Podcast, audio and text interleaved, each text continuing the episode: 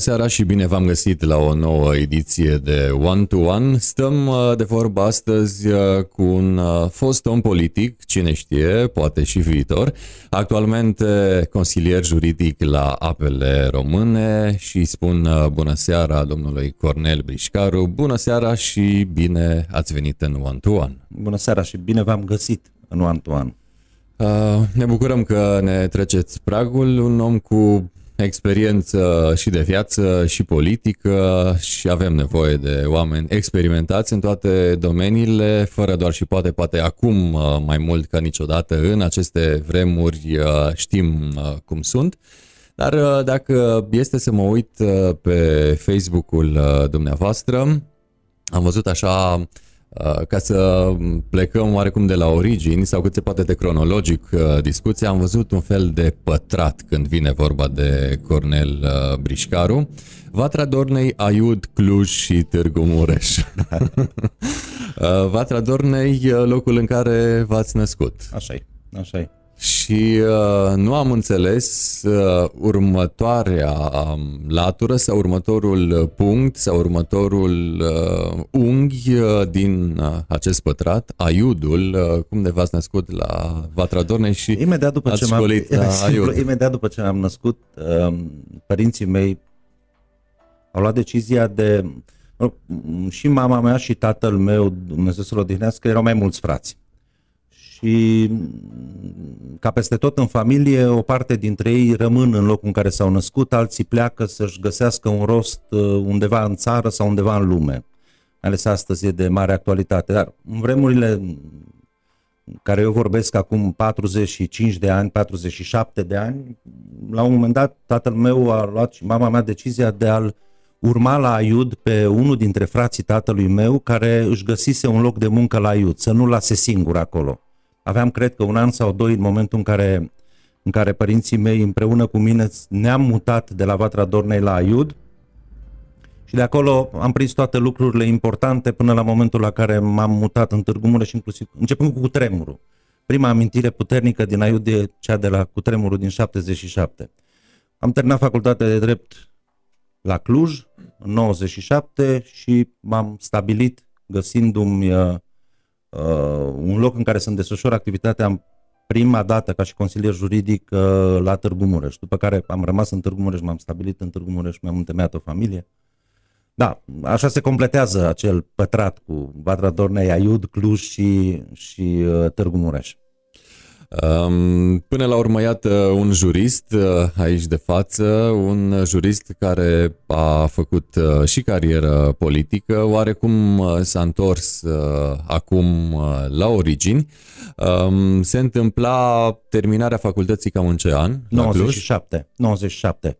Deci, practic, e acel val uh, al anilor 90 când era oarecum o modă mm, să fii uh, la drept, să dai Era la o drept. modă și era foarte greu totodată. Adică era în primul rând un gest de curaj. Să te înscri... Cel puțin pentru facultatea de drept din Cluj era un gest de curaj să te înscrii la începutul anilor 90 să dai examenul de admitere. Erau altele datele, altul era sistemul, altfel, altfel era sistemul organizat. Uh,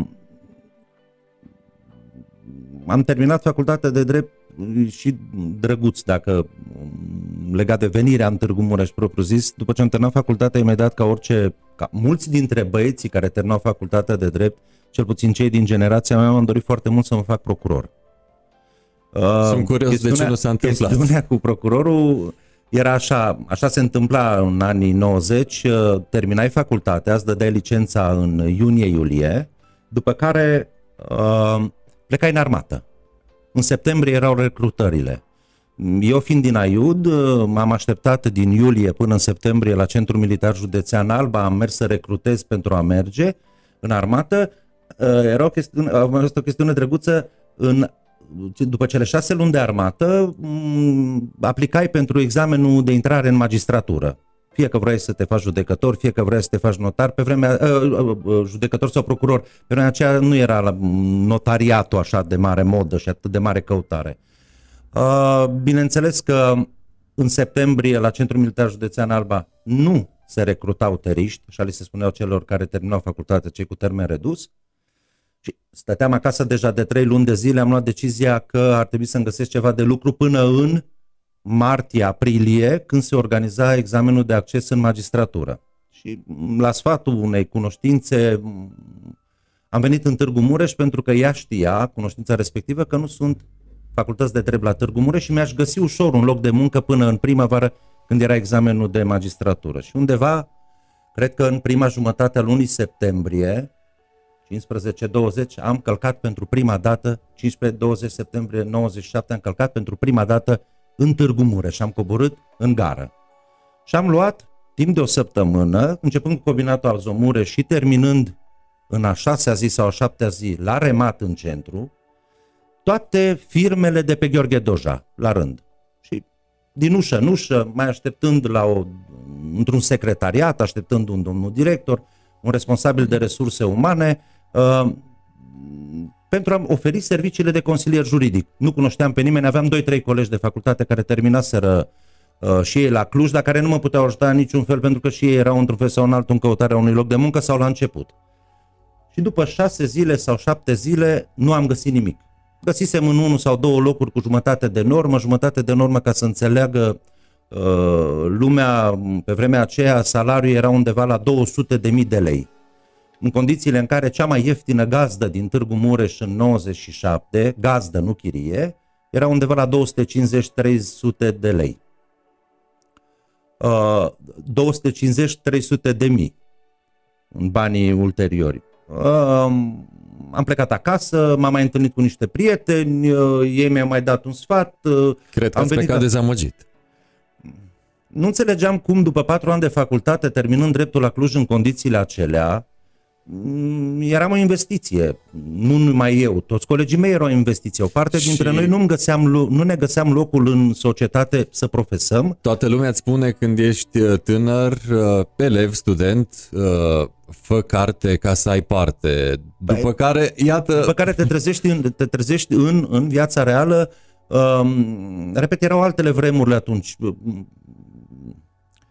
Dacă, cred că eram se închideau industrii, se închideau firme, economia mergea în jos foarte mult, climatul social era altul, exista un anumit tip de instabilitate în toate domeniile vieții sociale.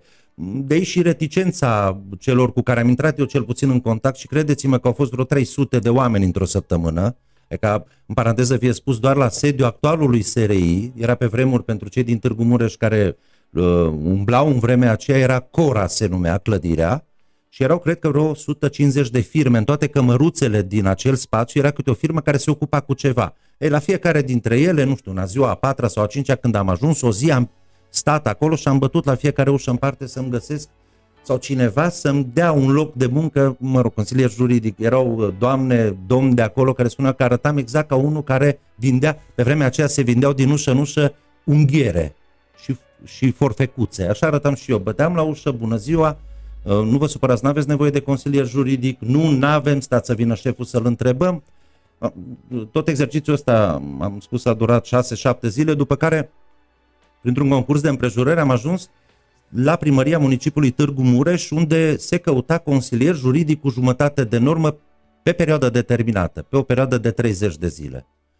Uh, mi s-a făcut o convenție civilă, nu carte de muncă pe perioadă nedeterminată, o convenție civilă de 30 de zile, după care s-a organizat, asta se întâmpla în octombrie, noiembrie, s-a organizat concurs pentru ocuparea unui post de consilier juridic la primăria Târgu Mureș pe care le-am luat. Și așa am început activitatea în administrație care a durat câțiva ani de zile.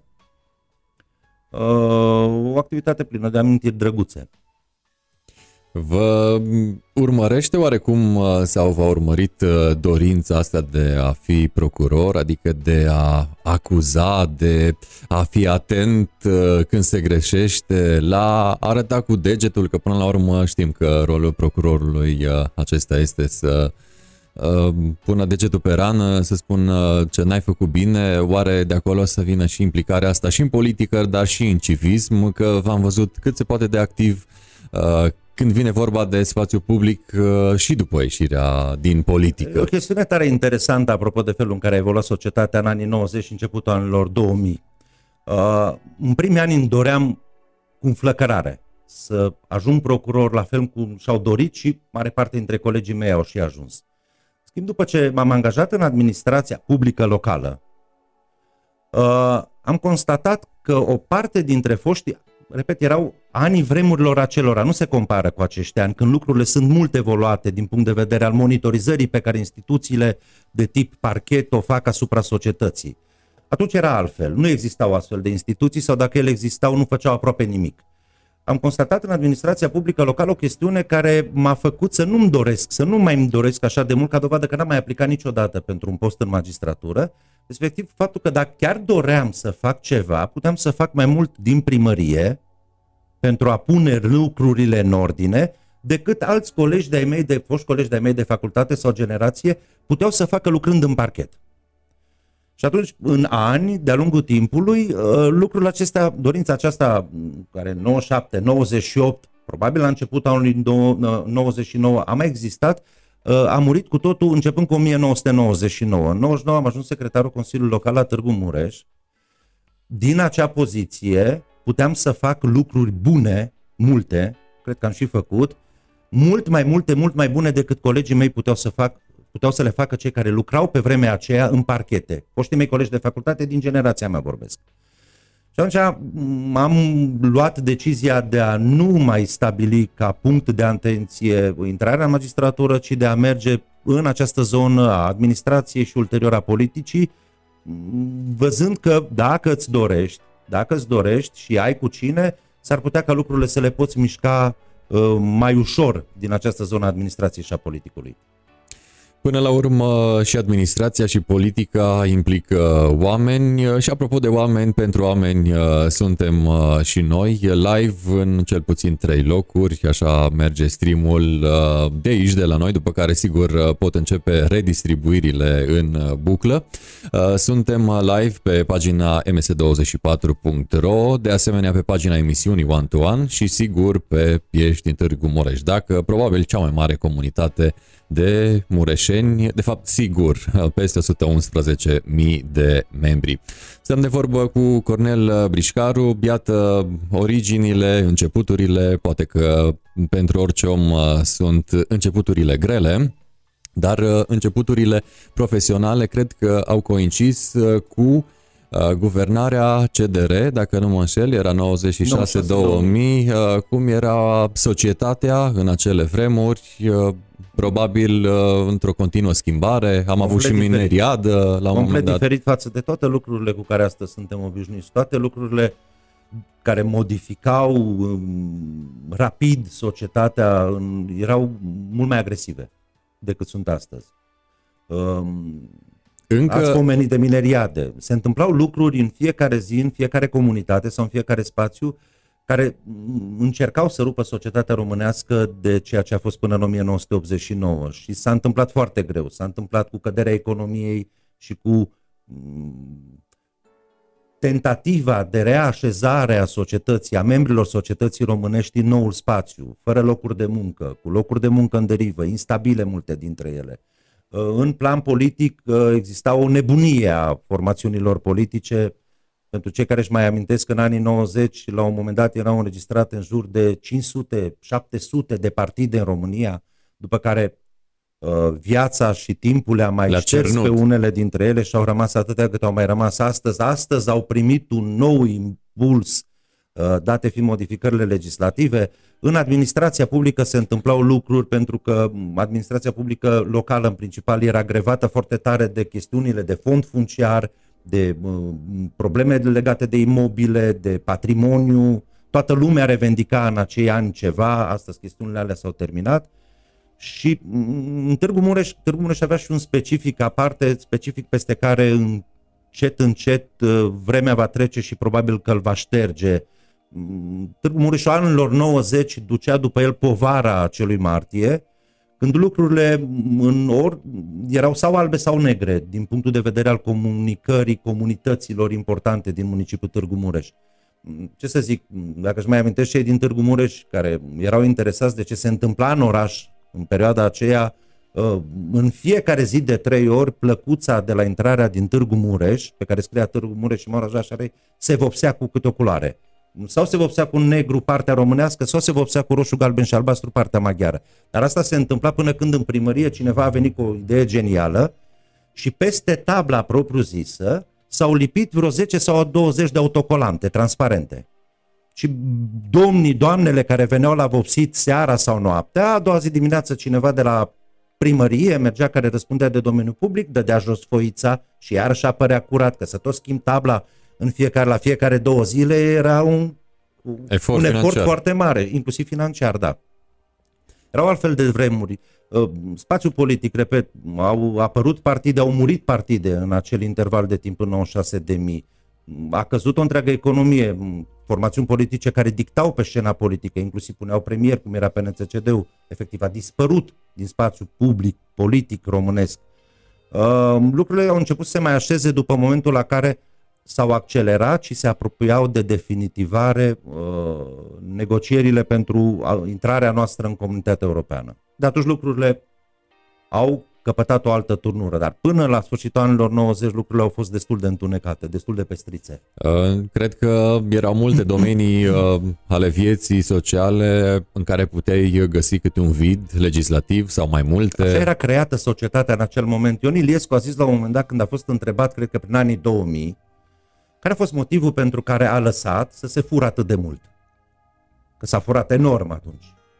S-au uh, acumulat capitaluri care unele dintre ele rezistă până astăzi, uh, enorme în timp relativ scurt la oameni care n aveau nicio legătură cu activitate urmăribilă, predictibilă. Uh, uh, și Iron Ilescu a zis atunci că era nevoie ca și în România să aibă loc, asta a fost scuza pe care le-am făcut eu, să aibă loc o acumulare de capital primitiv românesc.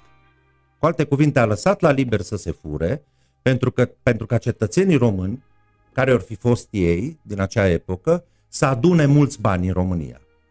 După aceea lucrurile au evoluat așa cum au evoluat, pentru că dacă ai lăsat să fure la începutul unei noi epoci, uh, oamenii aceia, ani de zile, poate și astăzi, mulți dintre ei, dictează ce se întâmplă în administrația și în politica din România, Probabil pentru că au foarte principii. mulți bani. E același principii pe care și-au dobândit averile în anii 90. A fost un risc asumat, un risc, cred eu, asumat de proastă calitate pentru că nu s-au gândit lucrurile pe termen mediu și lung, ci doar pe termen scurt, ce se întâmplă în acei ani când, mă rog, uh, uh, anumiți oameni politici conduceau România, iată că astăzi ne mirăm că la televizor sau în spațiu public sau pe scena politică sau într-o funcție publică apare câte o creatură susținută de un cineva care a acumulat în anii 90 în principal uh, capitaluri foarte mari și care generează, dictează decizie în, uh, în România. Oare să fie firea asta justițiară a absolventului uh, de drept, Cornel Brișcaru, și uh, observarea multor, multor uh, lucruri din acei ani uh, 90, sfârșit, uh, sfârșitul anilor 90, toate acestea, oarecum coroborate, au dus uh, înspre oarecum pasul făcut de Cornel Brișcaru spre politică, ca să poată să mai schimbe și el ceva? Sigur da. Sigur da, pentru că la momentul la care am fost în perioada 99-2001 secretarul Consiliului Local la Târgu Mureș, după care am trecut în prefectura Mureș. Uh, am spus și mai înainte, nu doar eu, mai multă lume și nu doar dintr-un singur partid, din mai multe formațiuni politice, din județul Mureș vorbesc pentru vremea aceea, uh, ne doream o implicare mai profundă în ceea ce se întâmplă în comunitate și înțelegeam, am înțeles, că această implicare fără politică de la un anume moment nu poate exista, nu ți-e permisă. Deci puteai să ai acces la decizie doar dacă făceai parte dintr-o formațiune politică. Și unii cunoscuți de-ai mei din Târgu Mureș s-au dus înspre, nu știu, PNCCD, alții înspre PD, alții înspre PNL, noi o parte înspre, înspre PDSR era atunci până la Congresul de Fuziune cu PSD-ul, când s-a constituit PSD-ul. Uh, și am încercat o perioadă destul de bună de timp, 10 ani, 12 ani, ca într-un fel sau în altul să participăm la decizia politică ce generează decizia administrativă, pentru că despre asta e vorba. Un spațiu politic să ia decizia care se materializează în comunitate în decizii administrative. Ce ne afectează pe noi toți.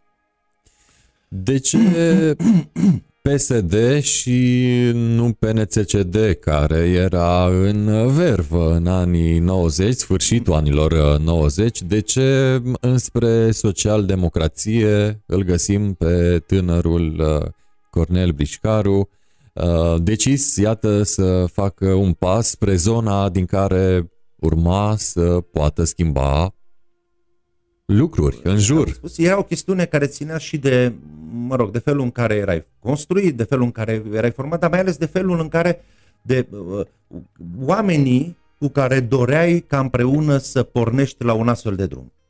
Și astfel de oameni, eu cel puțin, pe mulți dintre ei am uh, găsit în PSD. PSD. Era generația încă din care făcea parte în politica de început a PSD-ului din anii 2000, Uh, era Cristi Georgescu atunci, era Cristi Țucă, era Dragoș Popa, eram un grup de oameni, 20-30 de oameni, care eram proaspăt veniți în politică, 99 dintre noi nu mai făcuserăm parte din niciun partid politic și care am decis, noi cel puțin grupul nostru, să mergem pe această cale pentru că din punctul nostru de vedere corespundea mai mult așteptărilor pe care noi le aveam. Uh, chestiunea cu PNCCD-ul, cel puțin eu, când am ajuns în Târgu Mureș în 97, să zicem 98, efectiv, din decembrie 97 am început să lucrez în Târgu Mureș. 98, uh, 99 era clar că acel PNCCD, nu PNCCD-ul, acel PNCCD s-a născut mort. Pentru că avea un avea ceva avea ceva în comportament, în atitudine, în prezența în spațiu public a oamenilor care mirosea mort. Nu era opțiune, clar vedeam cum se mișcă liderilor, vedeam ce își doresc liderilor, ca dovadă că în timp s-a A, și dovedit că mirosul și... nostru era, era bun, că nu, nu, e o, nu era o creație PNCCD-ul post-revoluționar, nu era o creație care să fie îndreptată către nevoile societății, ci către ale membrilor săi. Astăzi cineva ar zice că nici PDSR-ul, nici PSD-ul, nici celelalte partide, noi am crezut în chestiunea asta atunci când, când am intrat, cred că am făcut lucruri unele lucruri care sunt importante, probabil că alți colegi de-ai noștri, nu noi, mulți dintre ei au ajuns și la pușcărie, au făcut și lucruri ne la locul lor și e normal ca ei să fie acolo unde sunt sau să ajungă acolo unde trebuie, uh, dar noi am crezut în chestiunea asta. Eu este interesant, apropo de prezența în spațiu public, vorbind de politică, tot așa, cam 90% dintre cei care am intrat atunci, azi nu mai suntem în politică. Interesant. Pentru că în timp din vari motive. Pe unii pentru că i-au scos afară din partide, pe alții pentru că i-au tras pe margine, pe unii pentru că pur și simplu s-au scârbit de a mai face politică. Uh, momentul acesta 2020, după, ia că după 20 de ani de când s-a luat decizia, eu cel puțin am 20 de ani, fac perioada asta de când am luat decizia de a intra în politică, uh, un motiv sau altul ne-a făcut să facem pasul în spate sau să fim în spatele politicii sau să fim lângă politică. Mm, societatea evoluează mm, într-o direcție, mm, cel puțin în județul Mureș, la nivelul partidelor, mai puțin agreabilă. Și probabil că... Evoluția partidelor din uh, județul Mureș uh, este mai lentă decât uh, dacă am privi partidele în ansamblu, pe național? Aici avem o chestiune, avem un fel de frustrare. Nu vorbesc de ODMR, că ODMR-ul își are culoarul pe care el merge, cel puțin o perioadă va mai merge, până când lumea va înțelege că o votul acesta de limbă e o prostie. Da, va mai trece. Știți cum era, cum în anii 90 povesteam eu cu, cu, cu plăcuța care se vopsea, ea că se dovedește acum că asta se utilizează inclusiv, dacă e bine sau nu, dar se utilizează inclusiv în administrația publică limba unei minorități naționale dacă ea are o anumită pondere, nu vorbesc doar de cea maghiară. Aici spuneai unea din Târgu Mureș în 97, când am eu sau în 99, că se va scrie și se va vorbi în limba maghiară în primărie, eu cred că minim bătaie lua. Ia că lucrurile au evoluat. Ehm, repet, lăsându de mereu la o parte, ehm, calitatea liderilor partidelor politice, așa zis românești, din județul Mureș, e infinit mai slabă astăzi decât a fost acum 20 de ani. Infinit mai slabă. Pentru că tot al treilea dintre ei are bacalaureatul luat vorbesc dintre cei care conduc organizațiile politice. Tot al patrulea are și ceva diplomă de licență. Și tot al cincelea și-a făcut școala pe bune. Nu poți. Politica asta nu e o chestiune, se promovează lucrul ăsta, că politica e o arta orice, arta nu orice, e o arta compromisului, e o arta negocierii, nu orice. mai devreme sau mai târziu, un astfel de proiect politic care se numește un partid, dacă nu are oameni de calitate, va muri. Va muri. Veți vedea în perioada imediat următoare, pentru că oamenii reacționează, oamenii încet, încet se satură de mediocritate. De la mm, aceia care erau cu carte și furau în anii 90, la începutul anilor 2000, acum am ajuns și pro și fură. Oamenii la un moment dat se vor scârbi și probabil că vor reacționa. Ar fi bine ca partidele să înțeleagă la un moment dat, nu numai cele din județul Mureș, în general, să înțeleagă că e nevoie și de un picus de calitate, e nevoie și de altceva decât de executanți în funcții publice pe care poți să-i manevrezi. Poate că sunt bune pentru partid, dar să fie atenți la DNA. Eu un sfat, cu prostul te încurci tare. E complicat astăzi să-ți imaginezi că promovând doar mediocritatea, pentru că poți să o controlezi foarte, foarte bine, um, îți, vor, îți va aduce această mediocritate la nivel de personal, acea satisfacție de care ai tu nevoie. Nu știu, bani, vedeam acum că suntem deja tot mai cunoscuți ca județ, dar nu pentru frumusețile lui, ci pentru bombele care explodează în județul Mureș în materie de corupție. Vedeam materialul de la Recorder, apropo de calitatea personajelor. Un material de la Recorder în această, ieri sau la a apărut cu cum se fură din Rom Silva Mureș, e înspăimântător. Și totuși, și totuși, personajul principal de care se vorbește în acea dezvăluire, e o dezvăluire pentru că omul face un denunț, omul face o mărturisire în fața, în fața jurnalistului, e liber. Vasile Gliga astăzi, nu știu dacă ați, v-ați interesat, e liber. Adică nu, nu cred că lucrurile acestea mai trebuie tolerate. Când cineva vine și probează cu înregistrări, probabil cu înscrisuri, cu înregistrări sigur că uh, există o sumă de înregistrări acolo, vis-a-vis de o persoană publică, noi ne dorim foarte tare să ajungem în Occident, dar când apare un astfel de material și individul e liber încă și probabil că mănâncă ceva bun acum de la ferma neautorizată, e anormal. Nu ne putem îndrepta în acea direcție bună cu personaje de acest gen, îl știm și din punct de vedere intelectual cât poate, dar cu personaje de acest gen care e afirmat, nu ca spus un om care a vorbit cu o femeie. Vine un fost director, responsabil, nu știu cât a stat, șase ani, șapte ani de zile, persoana respectivă într-o funcție importantă din județul Mureș, Rom Silva Mureș, e o instituție publică importantă, vine și spune ăla m-a dat afară sau dorea să mă dea afară că nu-i dădeam bani suficiență. Și el totuși e liber. Nu o să ajungem populația se va sătura la un moment dat și noi nu o să ajungem într-un timp util pentru noi ca generație, într-un timp util acolo unde ne-am dorit.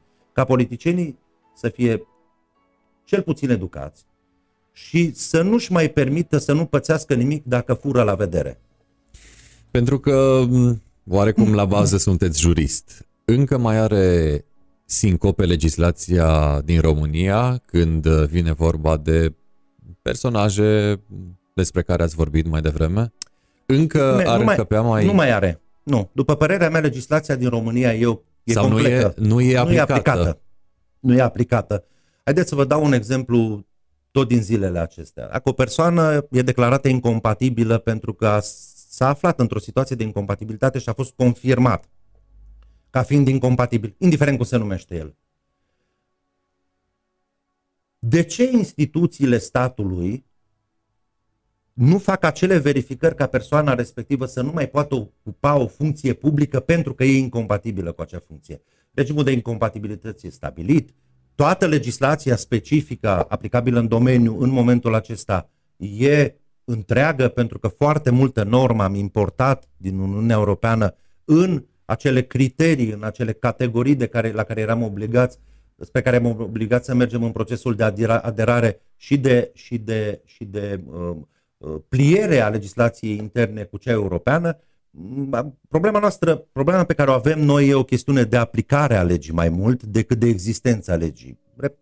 Când apare un astfel, vă puteți imagina, acum întreb și eu ca unul care, acum am venit în Târgu Mureș, să zicem, de 20 de minute și am fost foarte mult plecat pe Marte. Dar între timp am stat un an în Berna. Vă puteți imagina în acel stat, în acel stat, în Berna, după o declarație făcută sau după apariția în spațiu public a unei informații validate, nu a unui zvon, că o persoană fură sau a participat la un gest, fapt, act de furat bani publici. Imaginați că acolo ar mai îndrăzni să candideze? Nu, astea sunt lucruri care la noi încă mai țin. Nu știu cine are interes ca ele să fie ținute în continuare, pentru că din respect față de cei care își doresc o altfel de România, ar trebui ca instituțiile statului să funcționeze, să se apuce să funcționeze, că ele ar putea să funcționeze, dar nu prea vor, și să-i servească pe cei care au un nivel de așteptare destul de mare. Știți, e o chestiune drăguță dacă toți oamenii ar înțelege că plătesc în fiecare zi, ar crește proporțional, cel puțin cu rata inflației, presiunea pe fiecare instituție care trebuie să-i tragă la răspundere pe cei care fură în fiecare zi. Iar nu se poate ca, nu știu, 90% din populația României care plătește impozite și taxe să-și dorească cu ardoare schimbări în societate, cei 90% plătesc salariile celor din instituție care ar trebui să-și facă treaba și cei din instituții zic, nu, nu, noi tot cu ea 10% ținem. Care nu plătesc impozite, care nu plătesc, care fură banul public, nu cu cei pe care îi servesc. Asta e, o, asta e o, o minune a societății românești, o minune de proastă calitate, cu atât mai mult cu cât noi ne aflăm la 30 de ani de la Revoluție. Am zis cum era în anii 90. A zis Ion Iliescu, statul român, că Ion Iliescu era statul român, a spus că trebuie să avem acumulare primitivă de capital. Cu alte cuvinte, a zis Ion Iliescu, liber la furat. S-a furat, s-a acumulat, s-a progresat cu ghilimelele de rigoare în direcția pe care și-au dorit-o conducătorii acelor vremi. Au trecut primii 10 ani de Revoluție, au trecut anii, următorii 10 ani, da? a trecut perioada 2000-2010, suntem în 2020. Mm, o se va zbura din când, din tot mai mult pe Marte parte din populația din America și din Uniunea Europeană probabil că vor migra pe alte planete. Și noi tot cu șpaga noastră rămânem aici la vedere. Fără îndoială că se ia șpagă și în alte spații. Fără îndoială că se ia... Dar nu așa, cum să zic, nu la pungă, nu ziua, nu la 12, fără, să, fără ca nimeni, că iau îi una, dar, dar acolo, în altă parte, dacă te prinde, te leagă. La noi, riști să ajungi parlamentar. Deci cu cât acumulezi mai mult din fura, o să vedeți acum ce se întâmplă în campania electorală. Că mari, mari riscuri. O nouă campanie și o să-i vedeți rând pe rând și o să-i vedeți pe mulți dintre ei că sunt pe liste. Ma, o să se întrebe un om normal, domnule, ca să pot să fac ceva în societatea românească, indiferent ce, trebuie să mă apuc de furat, e ca unul dintre criterii, pe lângă faptul că ești de nu știu cine susținut, e și să fiu hoț, dar hoț la vedere, hoț la vedere, pentru că dacă ești un hoț mărunt, te prinde instituția. Adică te prinde, te anchetează, te reține, te arestează, te bagă la pușcărie. Pe din ăștia mari nu-i prinde, pe, mai ales în județul Mureș. Noi avem și aici o, o, o chestie, o să dau un exemplu pentru că despre cei plecați numai de bine, fostul primar. Dom'le, când în toată țara se arestau, se condamnau primari care injectau în fotbal sume enorme de bani, erau vreo 10 sau 15 primari în toată România care au făcut pușcărie, au fost acolo unde trebuie. Numai la noi nici măcar nu începuse procesul după șapte ani de zile. Ea terminaseră condamnarea. Boșcot de al Solomon, Pinalti. Pinalti și-o terminat condamnarea, la noi n-a început procesul. Am înțeles că poate că pe fostul No, Dumnezeu să-l țină sănătos pe acolo pe unde ești și să reușească să-și cheltuie măcar o parte din banii pe care i-a adunat. Dar pe, cel din, pe cei din jurul lui? O să-i vedem acum pe lista de la Camera Deputaților sau de la Senat, candidând?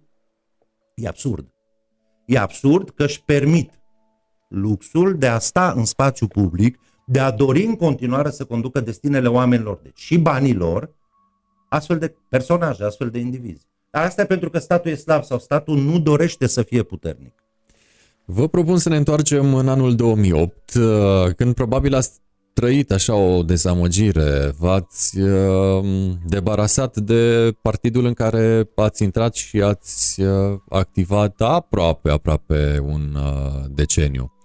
Um, va lua mult timp ca să Oarecum faceți o reconversie politică? Mm, Nu, nu. Și haideți să, să intrăm un pic în atmosfera anului 2008. Era vorba Vă rog. de alegerile locale. Că în preajma alegerilor locale s-a întâmplat undeva în lunile aprilie-mai. Uh, Exista o discuție serioasă la nivelul PSD-ului acelor ani legat de uh, posibilitatea, eventualitatea depunerii unei candidaturi la primăria municipiului Târgu Mureș din partea PSD-ului. Da? Se mersese cu susținere uh, oarbă tacită pentru fostul primar Dorin Florea din partea PSD-ului în 2000, în 2004. Acum era o discuție, cred eu, sau zic eu și nu numai eu, am spus atunci, serioasă cu privire la oportunitatea depunerii candidaturii. Nu trebuia să fie depuse și candidaturi, dar trebuia făcut o analiză serioasă s-a cerut la acel moment. Și un grup de oameni care nu erau partidul, erau doar un grup de oameni din partid, chiar dacă unii dintre ei aveau și funcții, au luat unilateral decizia, după o noapte mai, mai zbuciumată de negocieri cu Florea Dorin, ca Florea Dorin a doua zi dimineață să fie în continuare susținutul și alesul. Noi, o parte dintre cei de care vorbeam, adică cred că vreo 170 de oameni în vreo două zile sau maxim trei zile și-au dat demisia din PSD atunci și aproape toți cu vârste cuprinse între 18 și 35 de ani, Zic că nu e normal ca noi să mergem necondiționat pe o astfel de susținere, fără să evaluăm resursele pe care noi le avem în interior. Am luat eu primul decizie atunci, eu împreună cu Dragoș Popa, uh, colegul și prietenul meu și de atunci, de acum doar prietenul, el așa emigrat între timp din România, uh, am luat decizia de a pleca din partid și după noi s-a născut așa un mic val în interior de plecări voluntare, în semn de protest face de decizia luată de grupul de oameni care se aflau în conducerea partidului, pentru că, repet, nu erau toată conducerea partidului, de susținerea lui Dorin Florea. Noi susținând încă de pe atunci că Dorin Florea nu mai e opțiune pentru Târgu Mureș, pentru că în două mandate s-a plafonat, Acum, Târgu Mureșeni au aflat după 20 de ani că Dorin Florea n-a făcut nimic, decât în primul mandat și maxim în al doilea mandat când a terminat lucrările începute de, Do- de Fodor Imre. Ca să nu avem. Acum am fost secretarul Consiliului Local și după ce lumea s-a prins, pot să repet acest lucru. Gheorghe Doș a început-o, Fodor a terminat-o Florea. Platoul a început, Fodor l-a terminat Florea. Weekendul a început, Fodor l-a terminat Florea. Aia a mai pus și niște umbreluțe și niște... Dar lucrările importante, în primele două mandate s-au terminat. După care n-a mai făcut nimic și oamenii au constatat în ani că orașul s-a închis tot mai tare, s-a întunecat tot mai tare, s-a prăfuit tot mai tare. Era tot mai lipsit de perspectivă și de viziune. Și au decis în anul acesta schimbarea, uh, mă rog, în condițiile în care Dorin Florea nu a mai cerut încă o dată. Și am luat decizia atunci de a pleca. Chestiunea cu prezența mea un an de zile, aproape un an de zile, în PNL, a fost, avea legătură cu un tip de relație pe care o aveam cu două persoane din PNL la vremea aceea. Cu Ciprian Dobre, care era președintele de la municipiul Târgu Mureș și principalul locțitor al lui Eugen Nicolescu. Și cu Eugen Nicolescu, cel de-al doilea, care m-au rugat, dacă nu doresc, în perspectiva viitoarelor alegeri parlamentare, pentru că eu am intrat înainte de alegerile parlamentare din 2009, să semnez adeziunea la PNL și să candidez, atunci era pe colegii, să candidez la unul dintre colegiile din Târgu Mureș. Matematica pe care și Ciprian Dobreș și Eugen Nicolescu s-au făcut-o s-a dovedit una utilă, pentru că PNL-ul era în momentul... Am ajutat și eu atunci PNL-ul. PNL era foarte... Scorul PNL-ului în Târgu Mureș era foarte mic, vorbind de anul 2008-2009 și am luat undeva la 10-11% candidând în acel colegiu eu. E un scor foarte mare, foarte mare pentru, pentru potențialul pe care atunci PNL-ul, nu acum, a, a, nu până acum, că și aici o discuție ce va face PNL-ul în continuare, dar pentru potențialul pe care îl avea era un scor foarte bun, care a ajutat în evoluție, în creșterea. Am stat uh, un an de zile, după care m-am reîntors în PSD, venise Victor Ponta la președinție, iarăși cu speranțele, noi totdeauna am stat prost la capitolul speranțe, iarăși cu speranța că Victor Ponta, Victor va face ceva care va schimba lucrurile, a fost, cum să zic, am căzut din la câmpuț. În sensul în care Victor Ponta, ca și astăzi, și insist să spun, e o glumă proastă a politicii românești. Adică o persoană care face o sumă de promisiuni, câte ori fi ele, una, două, o mie, două mii, unele dintre ele importante, altele mai puțin importante, dar referindu-ne la cele importante, a spus, apropo de uh, Victor Ponta, pe care într-o perioadă îl cunoștem și personal, a zis la un moment dat Victor Ponta că fără de Roșia Montana. Și după aceea a apărut la televizor în timp scurt și a zis că el e dublu, că el ca premier vrea și ca deputat nu vrea. Adică era un fel de Jekyll și Hyde. Omul, omul avea o problemă în momentul ăla, problemă pe care o are și astăzi, sau multe, multe alte chestiuni unde mm, am descoperit ulterior mai multă lume, că au fost mulți cei care au venit în momentul în care Victor Ponta a revenit în partid sau a câștigat președinția partidului uh, și mulți care au plecat. Uh, aveam un Victor Ponta înainte de a fi premier și un Victor Ponta după ce a ajuns premier. Nu putem urmări doi deodată. Mergem după unul. Am zis, nu, Victor, dacă tu te, te desparți în doi, la un moment dat o să ne doară ochii urmărindu-te și uh, am luat decizia ca, mm, într-un fel sau în altul, să ne despărțim. Și ne-am despărțit în 2013. În uh, timp ce v-ați reîntors în uh, PSD, PSD Mureș, unde ați fost uh, și uh, secretar, secretar general, general și președinte interimar o perioadă scurtă de timp. V-ați ocupat și de un ONG? Da, Abdolider.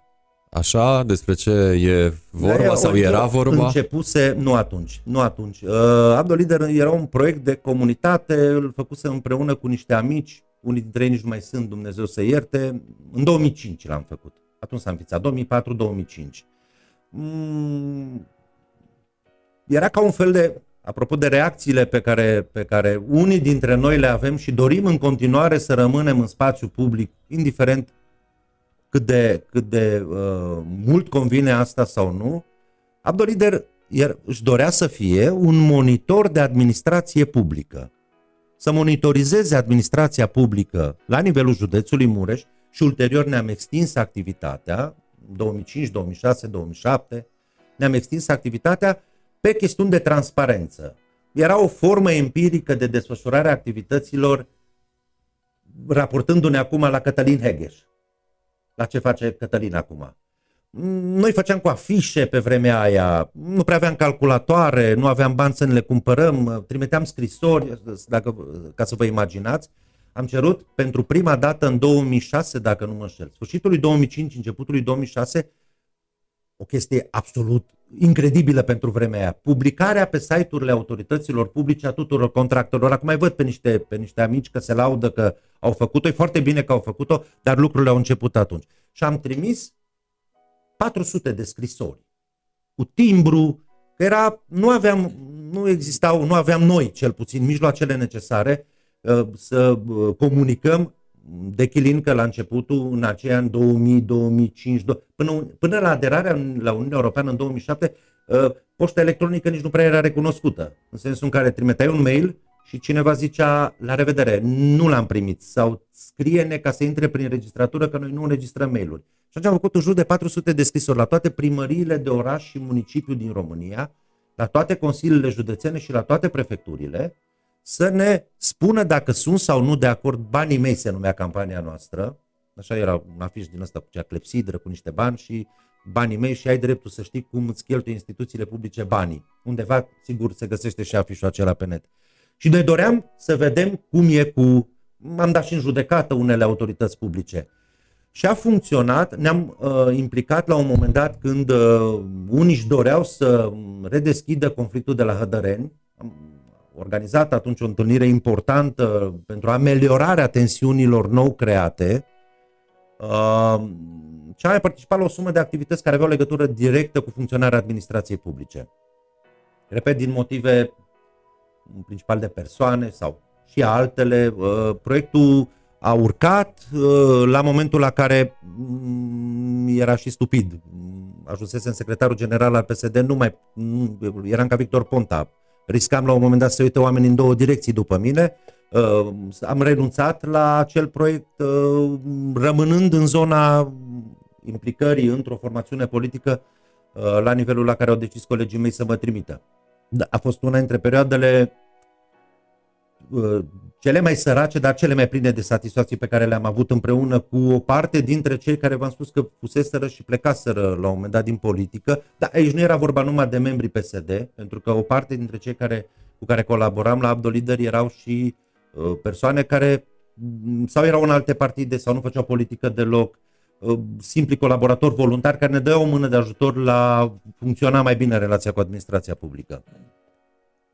Ați fost și în PSD, ați fost și în PNL. Am fost în USL, cu alte cuvinte, pentru că de pe USL am candidat în 2012. Unde v-ați simțit acasă? Sau unde a fost adevăratul Cornel Brișcaru când vine vorba de politică? În PSD sau în PNL?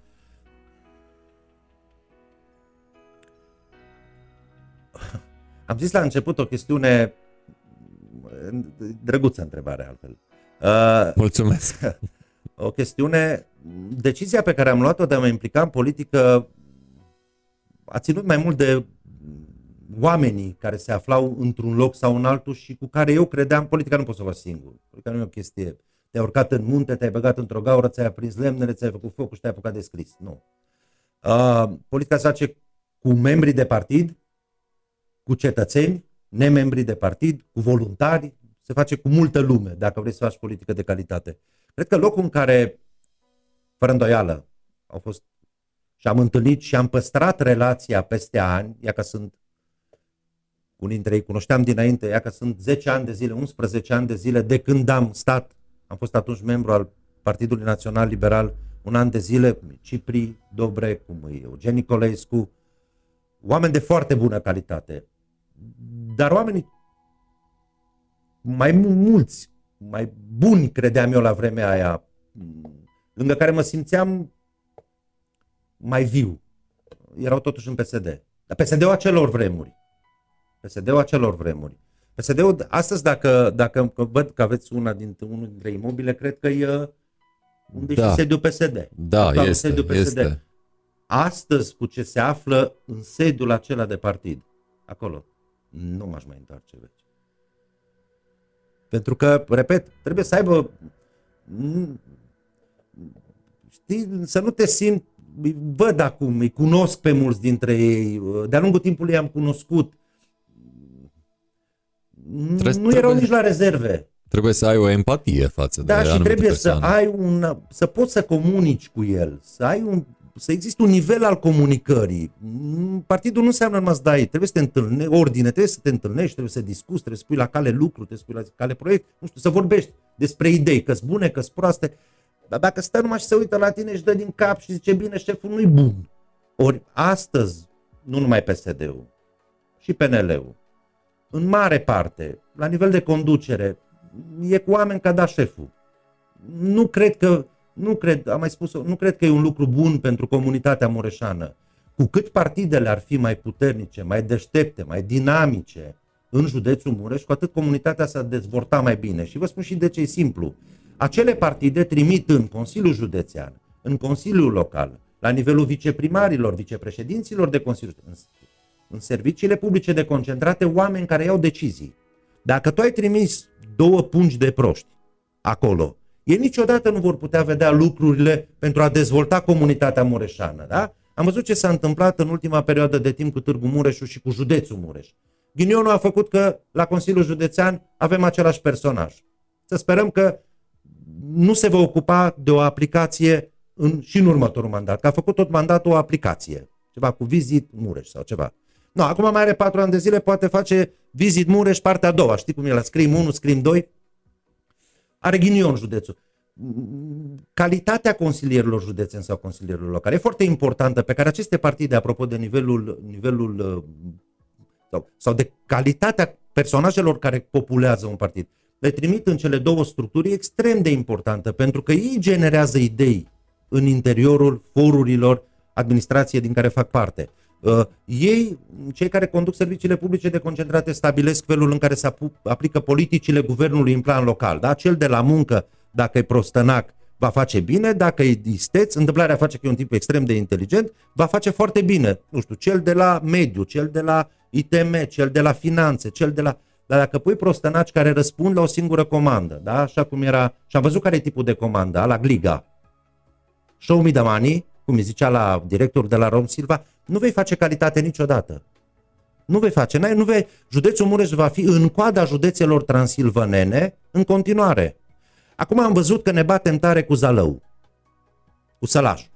Deci cred că acolo, nu acolo suntem cu Sălajul, dar dacă un picuț se mai mișcă, ne depășește și ei.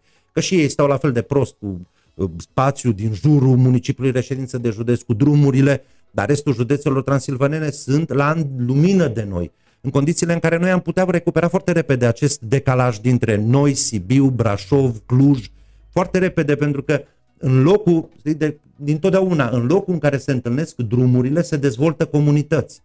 Dacă două autostrăzi, toată lumea știe, se vor întâlni la Târgu Mureș, când se vor întâlni, una a ajuns, se vor întâlni, e logic, e în firea lucrurilor ca acea, comuni- ca acea comunitate se va dezvolta, dar trebuie ca cineva totuși să și susțină dezvoltarea. Că dacă pui, da, șeful și arată în bani, nu vei face performanță. Cuantificând uh, anii, perioada petrecută în politică, e clar, uh, balanța trage înspre PSD, de aceea vă întreb uh, ce ați lăsat în urmă în PSD Mureș? Altă întrebare. Știți cum e? Fiecare om își pune amprenta pe un loc, pe o organizație, e, poate își pune amprenta chiar pe alte persoane.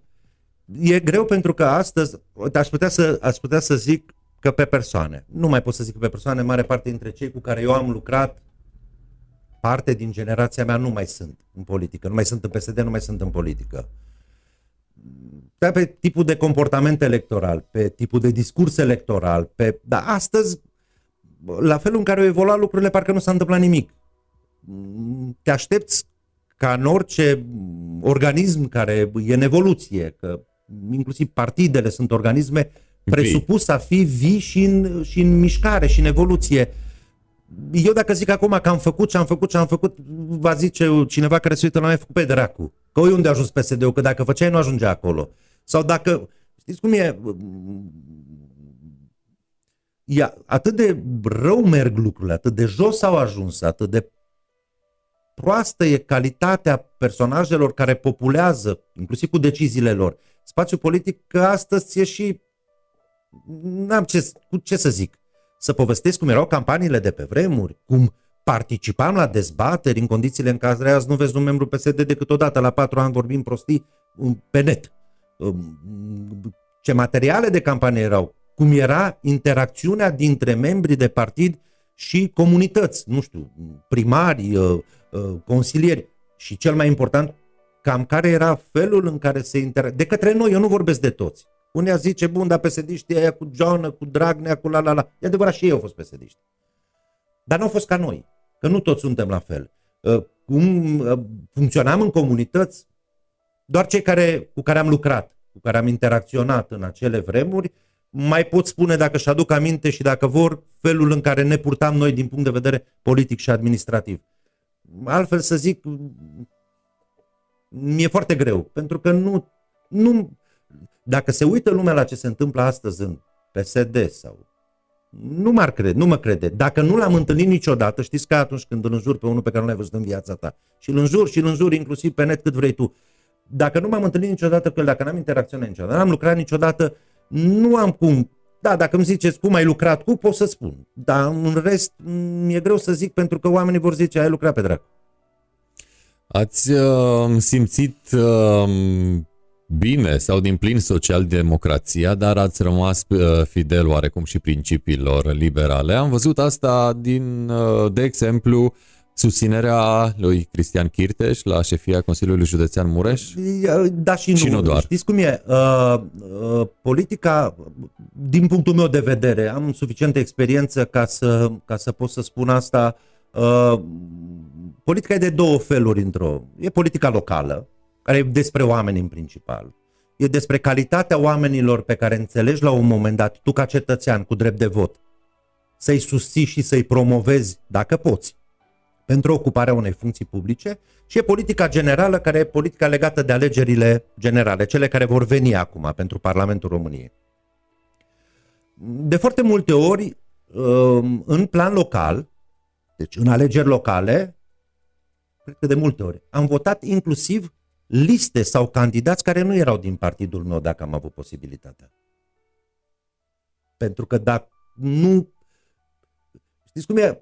S-ar putea ca la un moment dat formațiunea politică din care tu faci parte să ia o decizie foarte proastă cu privire la nominalizarea unui candidat. Și în mod evident, în acea comunitate există un individ care poate să miște lucrurile înainte. Vă dau câteva exemple din jurul nostru. Acum, cert e, nu e cel mai bun exemplu, dar cert e că Șoș Zoltan la Târgu Mureș undeva într-o plajă de 3.000-5.000 de voturi a luat de la comunitatea românească din Târgu Mureș uh, și nu doar de la comunitatea maghiară din Târgu Mureș. Dar sunt o grămadă de exemple, dau Sunt Georgiu de Mureș, unde primarul din Sunt Georgiu de Mureș, etnic maghiar, fluieră în campaniile electorale, defilează la vot, pentru că e un foarte bun administrator.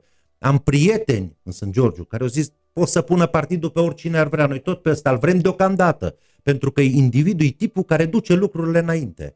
Și lucrurile astea se întâmplă în multe locuri. Uh, decizia cu privire la Cristian cred în continuare, și vremea va dovedi dacă am sau nu dreptate, că între cei doi care puteau să câștige președinția Consiliului Județean, Petrica Ferenc de la ODMR sau Cristian Chirteș de la PNL, eu cred, după ce am văzut felul în care a evoluat în mandat Petrica Ferenc, eu cred că soluția, alternativa, viabilă, era Cristian Chirteș.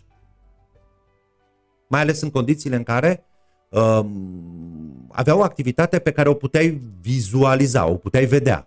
Da? Puteai să le evaluezi cumva. Nu venea de undeva, nu era nou, nu era schimbare de dragul schimbării. Că dacă era schimbare de dragul schimbării, probabil că aș fi votat pe altcineva, aș fi avut altă opțiune la vot. Asta nu înseamnă că între alt, ceilalți candidați, candidate de la Consiliul Județean, că acolo mi-am exprimat uh, public opțiunea de a vota cu cineva, uh, nu erau persoane de calitate. De foarte bună calitate era și Daciana Nate. Multe lume bună era în liste. Dar am zis că votez util. Votez sau îmi dau votul aceluia că ăsta e necazul votului în județul Mureș până va trece. Votez cu acela care îl poate bate pe Petrică Ferenc, Petrică Ferenc fiind știut sigur că va lua multe voturi de la UDMR. Și atunci, dintre ceilalți contracandidații ai lui, singurul pe care eu îl vedeam ca soluție și îl văd în continuare, poate va mai candida, uh, era Cristian Chirteș.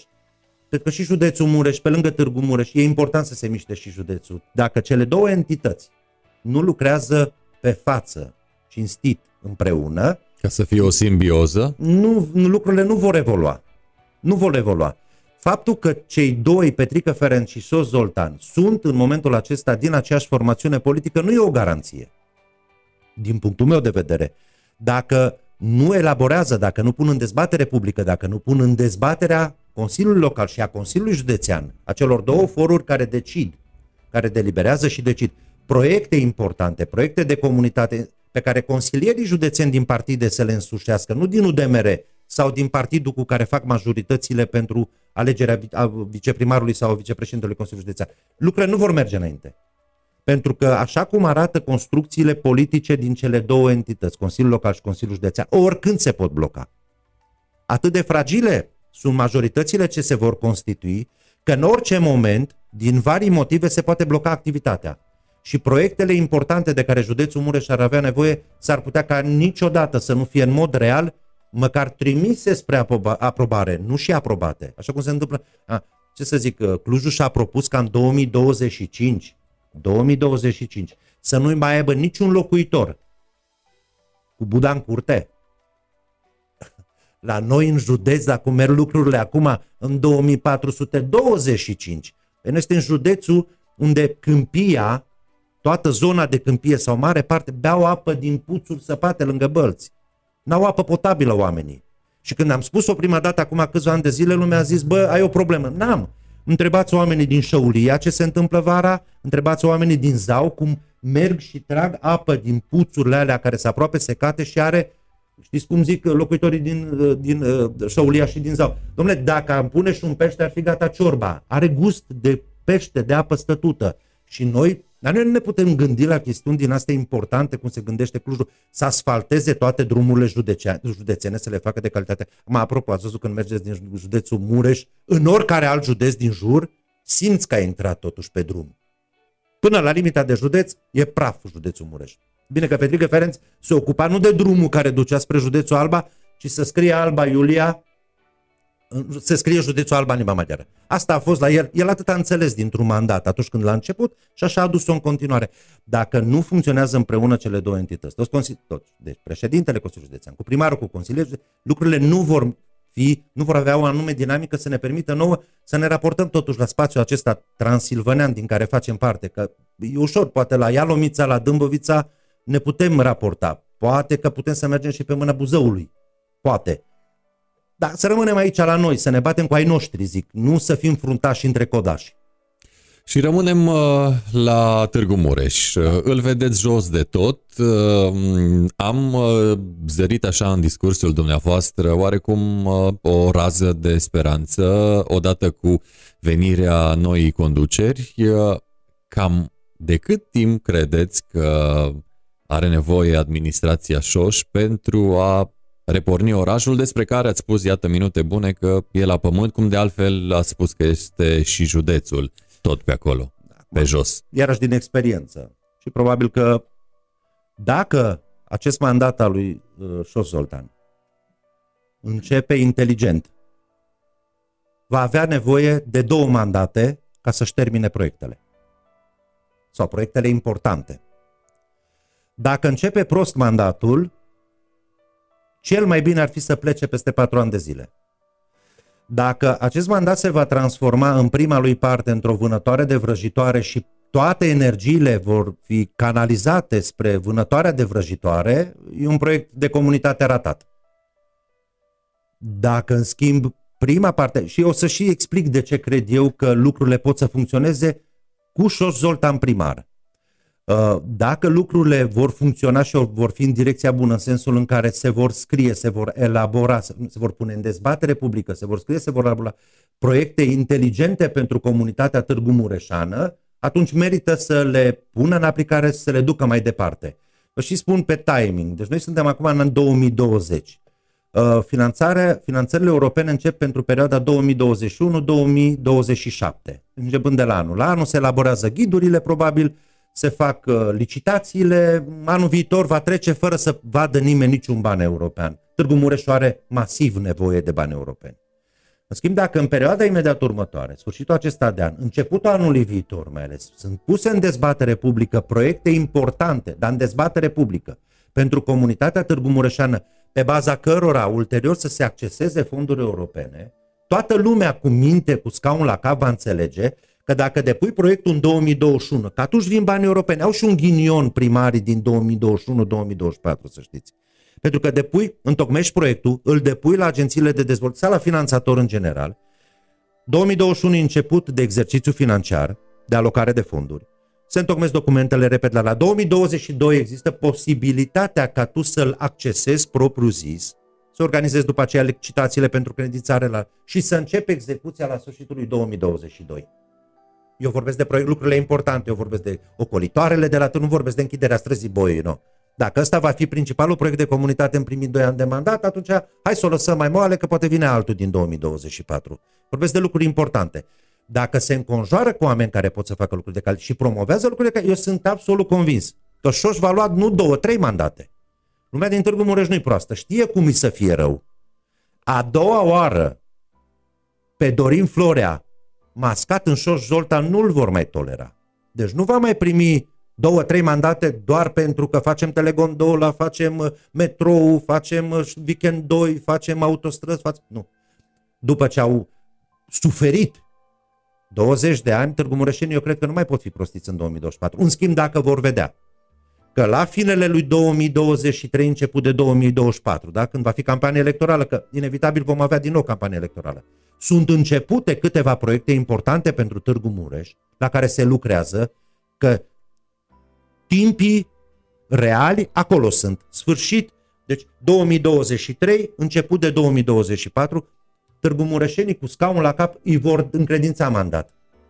Dacă, în schimb, până atunci, trei sferturi în, în an curățăm, etnic sau nu, primăria Târgu Mureș, uh, de, facem denunțuri, eu nu zic că nu-s bune, dar de asta se ocupă altă, alte instituții ale statului. Rolul celui pe care eu, nu eu, eu nu l-am ales, dar a celui care l-a ales, într-o astfel de funcție, nu te votează lumea ca să faci plângeri penale, să ne înțelegem. A, Pentru prima dată după 20 de ani, instituțiile statului vor avea acces la toate informațiile din primărie. Neascunse, neprelucrate, nemodificate. Să le verifice și dacă a greșit cineva să-i bage la pușcărie. Dar nu, asta, nu pentru asta ai fost votat. Că niciunul nu și-a scris pe afiș, mă cheamă și vreau să-l bag la pușcărie pe. Nu, că atunci nu te vota lumea. Că lumea nu te votează ca să trimiți lumea. Pentru aia este parchet, poliție, penitenciar, protecția copilului. Sunt o grămadă de instituții care se ocupă cu asta.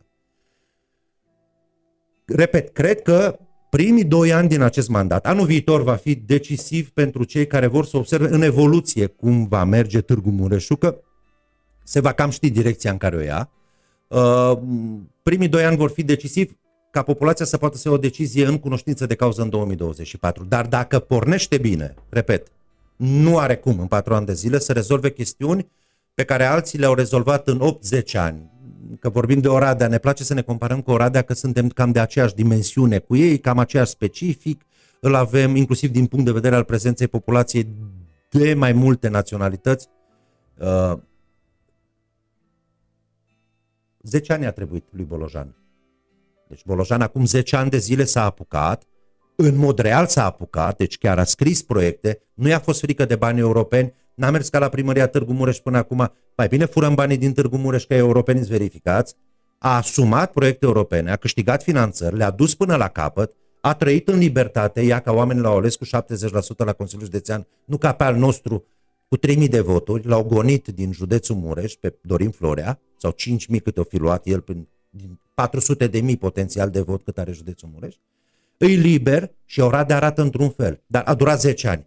Dar pentru că acum 10 ani de zile a luat o decizie și le-a arătat oamenilor, a lucrat, că și el a prins exercițiul financiar, început de exercițiu financiar, a lucrat, i-a întrebat pe orădeni, cum trebuie să-i întrebe și Șoș și ceilalți pe Târgu Mureșeni, au căzut de acord împreună că aia trebuie făcut, că nu-i numai visul primarului o comunitate, e visul tuturor locuitorilor ei. Și împreună au mers mai departe. Și în 10 ani de zile Oradea arată astăzi cum noi nici nu visăm că am putea arăta. Am putea arăta, dar tot în, într-un interval, dacă lucrurile sunt pornite bine. La Consiliul Județean, îi repet, Consiliul Județean încă e rezidual. E un, o entitate reziduală, parazitară, vorbesc la nivelul conducerii. El nu există. Nu există. Nu există, nu vezi un... Pentru cei care nu cred, să se uite pe cum arată prezența publică a președintelui Consiliului Județean de la Brașov, a celui de la Sibiu, a celui de la Cluj, a celui de la nu știu, oriunde, în Transilvania, Alba, vorbește despre lucruri. Nu cheltui banii de delegații făcând România-Ungaria jumătate din mandat, vii la serviciu la 12, pleci la 12 și jumătate că trebuie să vorbești cu unii de la ceva firmă să-ți facă o aplicație, ia ca să o termina mandatul. Nu așa e președintele de Consiliul Județean în alte spații și cine nu mă credeți de pe Google. Chestiunea asta e mai veche, pe care tot o spun și eu și alții, Până la urmă s-a dovedit, domnule, dacă nu crezi că era un Târgu Mureș, spuneam noi pe vremuri, du-te până în Cluj, du-te până în Sibiu sau până în Brașov. Ia ca în 20 de ani au ajuns oamenii și acolo și au văzut că e mai bine. Și atunci au luat și decizia de schimbare. Așa și aici. Nu ăsta e un președinte de Consiliul Județean. De-aia zic că el poate, el e rezidual, poate să-l paraziteze pe șoș, nu-l poate ajuta. De-aia zic că nu e neapărat o condiție ca cei doi fiind din acest partid, că nu știe. Dacă tatăl n-ai știu nimic, merta mie nimic, mai poți să pui apă, apă la niște bieți bătrâni, că mulți bătrâni în comunele de pe câmpie, să te cred pe tine că o să asfaltezi tot județul, tu care mai e nebunit cu petecele tale pe drumul dintre Târgu Mureș și, nu știu, Sărmaș. Praf mai făcut sau oriunde altundeva în județ. Nu poate. Uh, nu va fi o locomotivă. Va fi foarte important cum se vor purta consilierii județeni în schimb. Că dacă ei vor pune presiune pe președintele Consiliului Județean, el nu are un spațiu de manevră așa de mare cum îl are primarul, de exemplu, unei localități. El e mult mai îngrădit în lucrurile pe care le poate face conform legii administrației decât primarul. Primarul are o grămadă de chestiuni care sunt subordonate lui, la care el ia decizia după momentul aprobării bugetului. Președintele Consiliului Județean nu. Poate fi cenzurat mult mai puternic de către Consiliul Județean.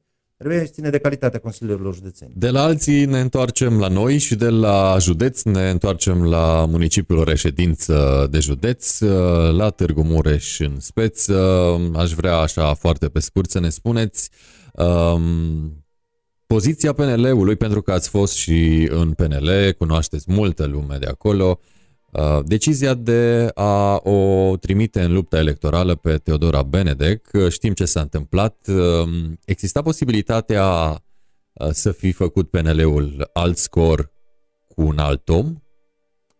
Dintre cei care s-au anunțat, trebuie să pornim de la realitățile existente într-un partid.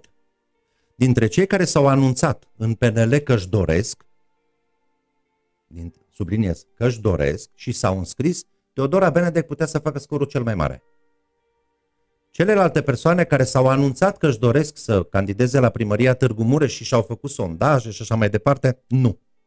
Era mult mai slab rezultatul. Teodora Benedek, în schimb, a avut mai multe probleme, dintre care cea mai importantă a fost nesusținerea ei în campanie de către organizația municipală a Partidului Național Liberal. Pur și simplu PNL Târgu Mureș s-a rupt de Teodora Benedek.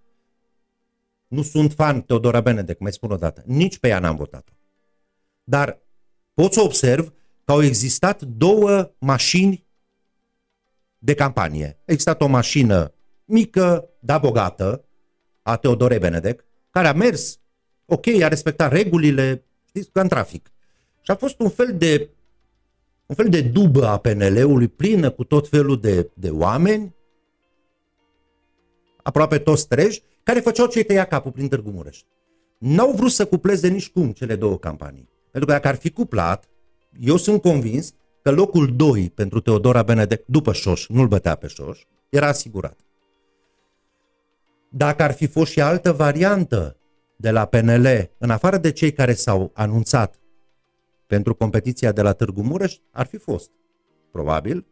Uh, da, tocmai ce ziceam, partidele la un moment dat sunt stranii în deciziile pe care le iau, felul în care selectează persoanele, felul în care permit accesul la astfel de competiții interne. Dacă la PNL prima dată s-au înscris în ceva competiție internă și după aceea uh, au fost, s-a generat votul care a determinat candidatul, dacă Teodora Benedek, m-ați întrebat Teodora Benedek, o să vedem, pentru că șirul de greșeli făcute de PNL început în locale continuă acum în generale, va fi mult mai rău, după părerea mea, decât se așteaptă ei în momentul acesta ce se va întâmpla în generale pentru ei. Dacă ar fi fost susținută scorul ei, ar fi fost alt, ar fi fost oricum mult peste multiplul trimis în judecată pentru fapte de corupție Claudiu Maior. Mult peste, mult. Dar lumea când a văzut că partidul zice una, face alta candidatul, um, candidatul vorbește, Campania unitară, o campanie unitară demnă de studiat a Ușoș, care, deși s-a dat independent, a funcționat perfect în relația cu UDMR-ul. Asta înseamnă să mergi în campanie asumat.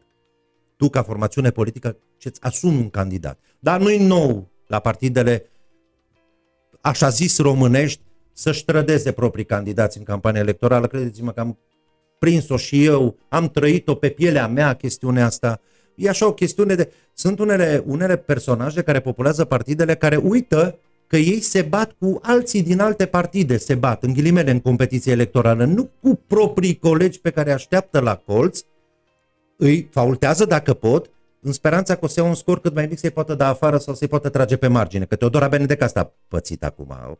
Colegii au așteptat, au zis, nu, uite-te ce scor slab ai luat, ei locul 742 la Camera Deputaților și 916 la Senat. Dar evoluția PNL-ului în perioada următoare va fi din rău în mai rău. După autodinamitarea din interior în relația cu Ciprian Dobre, cu profesorul Horațiu Suciu, lucrurile nu vor evolua într-o direcție bună. Ce e îmbucurător, în schimb, e că se populează piața politică, cel puțin în campania electorală, cu personaje noi la Mureș. Deci apar figuri noi, vorba celor din BD în, în acțiune, Mm, pe zona de uh, ecologie sunt implicați artiști la Mureș și candidează trei sau patru, unii dintre ei foarte, foarte cunoscuți, cum e actorul Stanoievici, cum e Sandalado și cum e Marcel, Marcel Pavel. Pavel. Acum, fac o paranteză. Peste tot pe glob, aceasta e zona de acțiune a artiștilor. Ecologia. Problemele de mediu, ecologie, peste tot pe glob sunt implicați în proiecte de mediu. Ce să facem dacă noi nu avem ONG-uri? că nu avem ONG-uri. Noi suntem o țară și fără ONG-uri. E, lău, e de lăudat faptul că o parte dintre ei se implică și aici și în alte părți, au înțeles, într-un astfel de proiect politico-administrativ. Că mi sună ok să vor laud pe Marcel Pavel vorbind despre nu mai tăiați pădurile. Adică Din Mureș. Robert De Niro în America e implicat, e asumat în campanie de o parte sau de alta în politică, în tot spațiul civilizat. Un alt exemplu este Arnold Schwarzenegger, care Artiștii, a fost... ai vreau să zic, numai nouă ni se pare că ea nu e haios deloc. Și dacă cineva poate în mod credibil, de pe o scenă cu 10.000 de oameni, de 100.000 de oameni, să spună, bă, nu mai tăia pădurile, ăla e Brad Pitt, sau un actor român, de ce nu? Sau un cântărez român. Că dacă spune, mărim pensia socială, sună rău, nu. Sună rău. Marcel Pavel, după ce ne-a cântat, sau uh, Stanoievici, sau Sandalado, cum a sunat la Sandalado și mărim venitul minim garantat. A sună rău. Dacă zice, opriți poluarea de la Zomureș, sună într-un fel. Dacă zice, nu mai murdăriți apele, sună într-un fel. Dacă zice, nu mai tăiați pădurile, că vă bate joc, sună exact așa cum sună în lumea civilizată. Uh, și din ce văd, n-am văzut toate listele, că puțină lume le, le...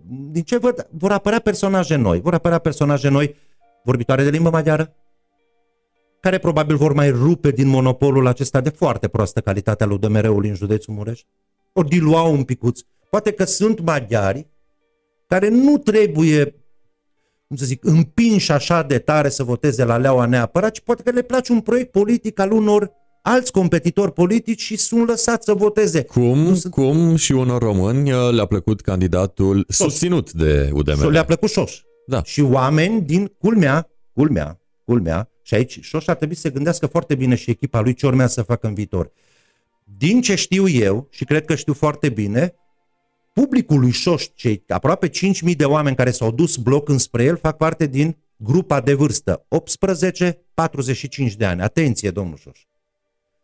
Că e un public pretențios, e un public pe care nu-l fentezi de multe ori. Nu-l poți bagiocori. E un public educat de regulă. Educat de regulă. Cred că va fi complicat dacă nu te ocupi de lucrurile importante să-l mai prostești a doua oară. Dar, repet, spațiul politic e și asta e îmbucurător. Oamenii trebuie să mai aibă și ce să voteze și asta e un câștig, zic eu. Haideți să luăm partidele așa, foarte, foarte scurt. La PSD trebuie să votezi neapărat, neapărat, neapărat pe cineva din clanul Gliga. Dar neapărat, că dacă nu, gata, s-a terminat cu socialdemocrația în județ. Trebuie să fii nebun să votezi unul din ăla. Dacă l-ai votat pe taxul, l-ai votat pe ginerele, acum o votezi și pe fetiță. Domnule, dacă se termină neamurile, eu zic să scoată o curcă familia Gliga. Să o pună pe buletinul de vot, sub trandafiri, și să vedem, o votează lumea. Dacă lumea într-atât de, cum să zic, de tare poate fi prostită, manipulată sau nu vrea să judece deloc, încât să meargă și după curca lui Gliga, să meargă după curca lui Gliga. PNL-ul am văzut ce a făcut. Și-a luat liderii care erau reprezentativi, sau o parte, cea mai mare parte dintre ei, că a mai rămas Chirteș pe listă. Și i-a luat pe Dobre și pe Horațiu Suciu și i-a trântit de pământ. A zis, no, vă trântim pe voi de pământ că mergem noi ăștia care cred că notorietatea cred că e unul la sută de mii la mulți dintre ei. Deci un om din 100 de mii în județ le-a auzit numele și le poate stabili identitatea numelui cu fața, o că ei au mai multe voturi. O să vedem. Au greșit, după părerea mea, formidabil de tare în condițiile în care PSD-ul în cădere pe bază de clan, pe bază de infracțiune, pe bază de condamnare penală, puteau să profite, dar au înțeles să nu.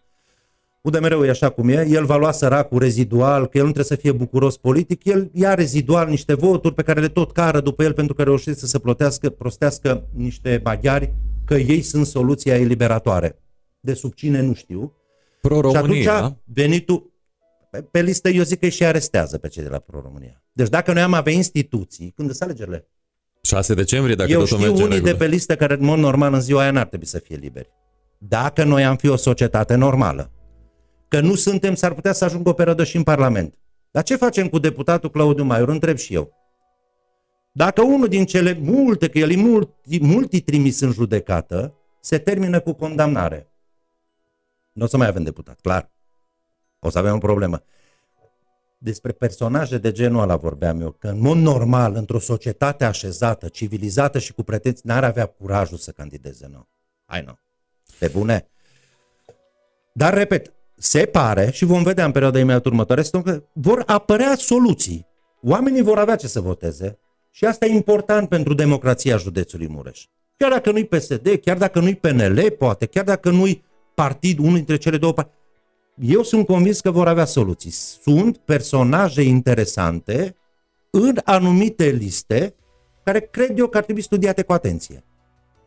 Uh, rămânem la personaje și știm uh, că um, oarecum ați uh, atenționat instituțiile abilitate în cazul Gliga, drept pentru care um, astăzi... E amintire. Mă rog, nu e amintire că ne-a lăsat fetița, dar e, nu mai poate candida la nicio funcție publică. Um, în acest an cel puțin. Putem vorbi de un clinch între Brișcaru și Gliga și de când anume dacă este? Putem să vorbim despre orice. Cert e un singur lucru. Aici aș împărți răspunsul în două. O certitudine avem. Vasile Gliga, un personaj de slabă calitate, condamnat penal la închisoare cu suspendare, declarat incompatibil de ani, declarat incompatibil de instanțele de judecată din România, definitiv și irrevocabil, își depune totuși candidatura pentru a ocupa mai întâi funcția de președinte al Consiliului Județean, i-am atacat atunci candidatura, i-am invalidat-o la nivelul curții de apel definitiv și revocabil, nu a înțeles mesajul, a rămas pe lista de Consiliu Județean, Domnule, dacă ai onoare, înțelege că spațiul nu te mai vrea, spațiu public, spațiu, legisla, spațiu legislativ românesc, spațiu, oricare spațiu, a rămâne, rămâne în continuare acolo, pentru că el vrea cu neamurile, no, să mai impun un neam la Consiliul Județean, că am înțeles că el cu Petrică Ferenț au ceva deal acum, să o pună neapărat pe fetiță vicepreședinte de Consiliul Județean. A rămas pe listă. Când a fost ales, m-am dus din nou la Tribunalul Mureș și la Curtea de Apel și am zis, nu, dar omul, ce facem cu el, că el e în acea situație de incompatibilitate și nu poate candida până în 11 noiembrie, 11 sau 11 noiembrie acestui an. Nici acum, el n-a mai candidat, acum că mai a fost frică, a zis să mă scoate a treia oră, deja îmi place dansul, știți că e cam banc. V-ați fi dus și a treia oară? Sigur da, sigur da. Dar de ce să nu merg? Pentru că până una alta, și acum aș merge pe canalul al doilea, uh, acum am auzit, m-ați văzut, probabil mm, nu pot fi altfel. Chiar mi l-am asumat pe Vasile Gliga și eu aș zice așa, pentru listele de la parlamentare când vor fi date public, listele, dacă mai sunt, nu-i musai să fie din PSD, poate mai găsesc clienți și acolo. Măcar atât să pot să fac.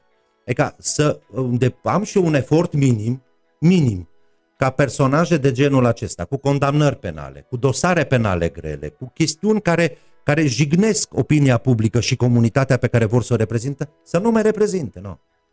Uh, dacă vorbim de astfel de persoane și de situații, oare nu ar fi fost uh, normal ca anumite instituții să se autosesizeze? La noi e liniște. La județul Mureș, care instituție, la noi o parte s-au desfințat și o parte s-au închis. Adică, nu avem, nu. adică admitem că avem uh, o problemă doar trebuie dacă să admitem, ni se spune trebuie să admitem, ca instituție? Trebuie să admitem că în anumite privințe și vis-a-vis de anumiți lideri politici, instituțiile statului au o problemă să-i abordeze. Au o problemă. Dacă, și revin la acel material al recorderului, e cumplit. Dacă instituțiile statului român cu reprezentanță în județul Mureș n-au știut ce se întâmplă în ani de zile în relația dintre președintele PSD Mureș, Vasile Gliga și directorul de la Rom Silva. E bai mare atunci. Deci, cred că au, nu că Vasile Gliga are o problemă, asta știm și probabil vom vedea în perioada imediat următoare că are uh, reprezentanții, conducătorii unor instituții publice din județul Mureș care n-au știut că lucrurile alea se întâmplă, că e vămuit omul, că se crește vama și nu se face nimic, că se comunică așa cum se comunică în spații, pe telefon și nu în afara instituțiilor publice. Da? Eu le-aș face câteva recomandări de niște conturi de Facebook asumate Lucrurile acestea, despre lucrurile acestea se vorbesc de mulți ani de zile. Mulți oameni vorbesc despre ce se întâmplă la fermele Gliga, nu la firmele, la fermele. Mulți oameni vorbesc ce se întâmplă cu terenurile acestei familii din zona Voivodeni, Băla, Fărăgău și în zona de munte, unde sunt fondurile de vânătoare. Dar nu numai el e problema, mai sunt și alți lideri politici. Adică noi ajungem în situația în care noi cetățenii vorbesc, să trebuiască să votăm doar persoane cu probleme penale pentru că listele partidelor, că-i PSD, că-i PNL, că-i nu știu care, pro-România, au pus numai penal și eu sunt obligat ca cetățean care vreau să merg la vot, că eu întotdeauna merg la vot, trebuie să votez unul dintre penali, să aleg penalul cel mai mic? Asta e cumplit. Înseamnă că chiar avem o problemă la instituțiile statului care nu fac nimic pentru a ne ajuta pe noi cetățenii să scăpăm de penali ăștia, că partidele pe ei ni pun în față.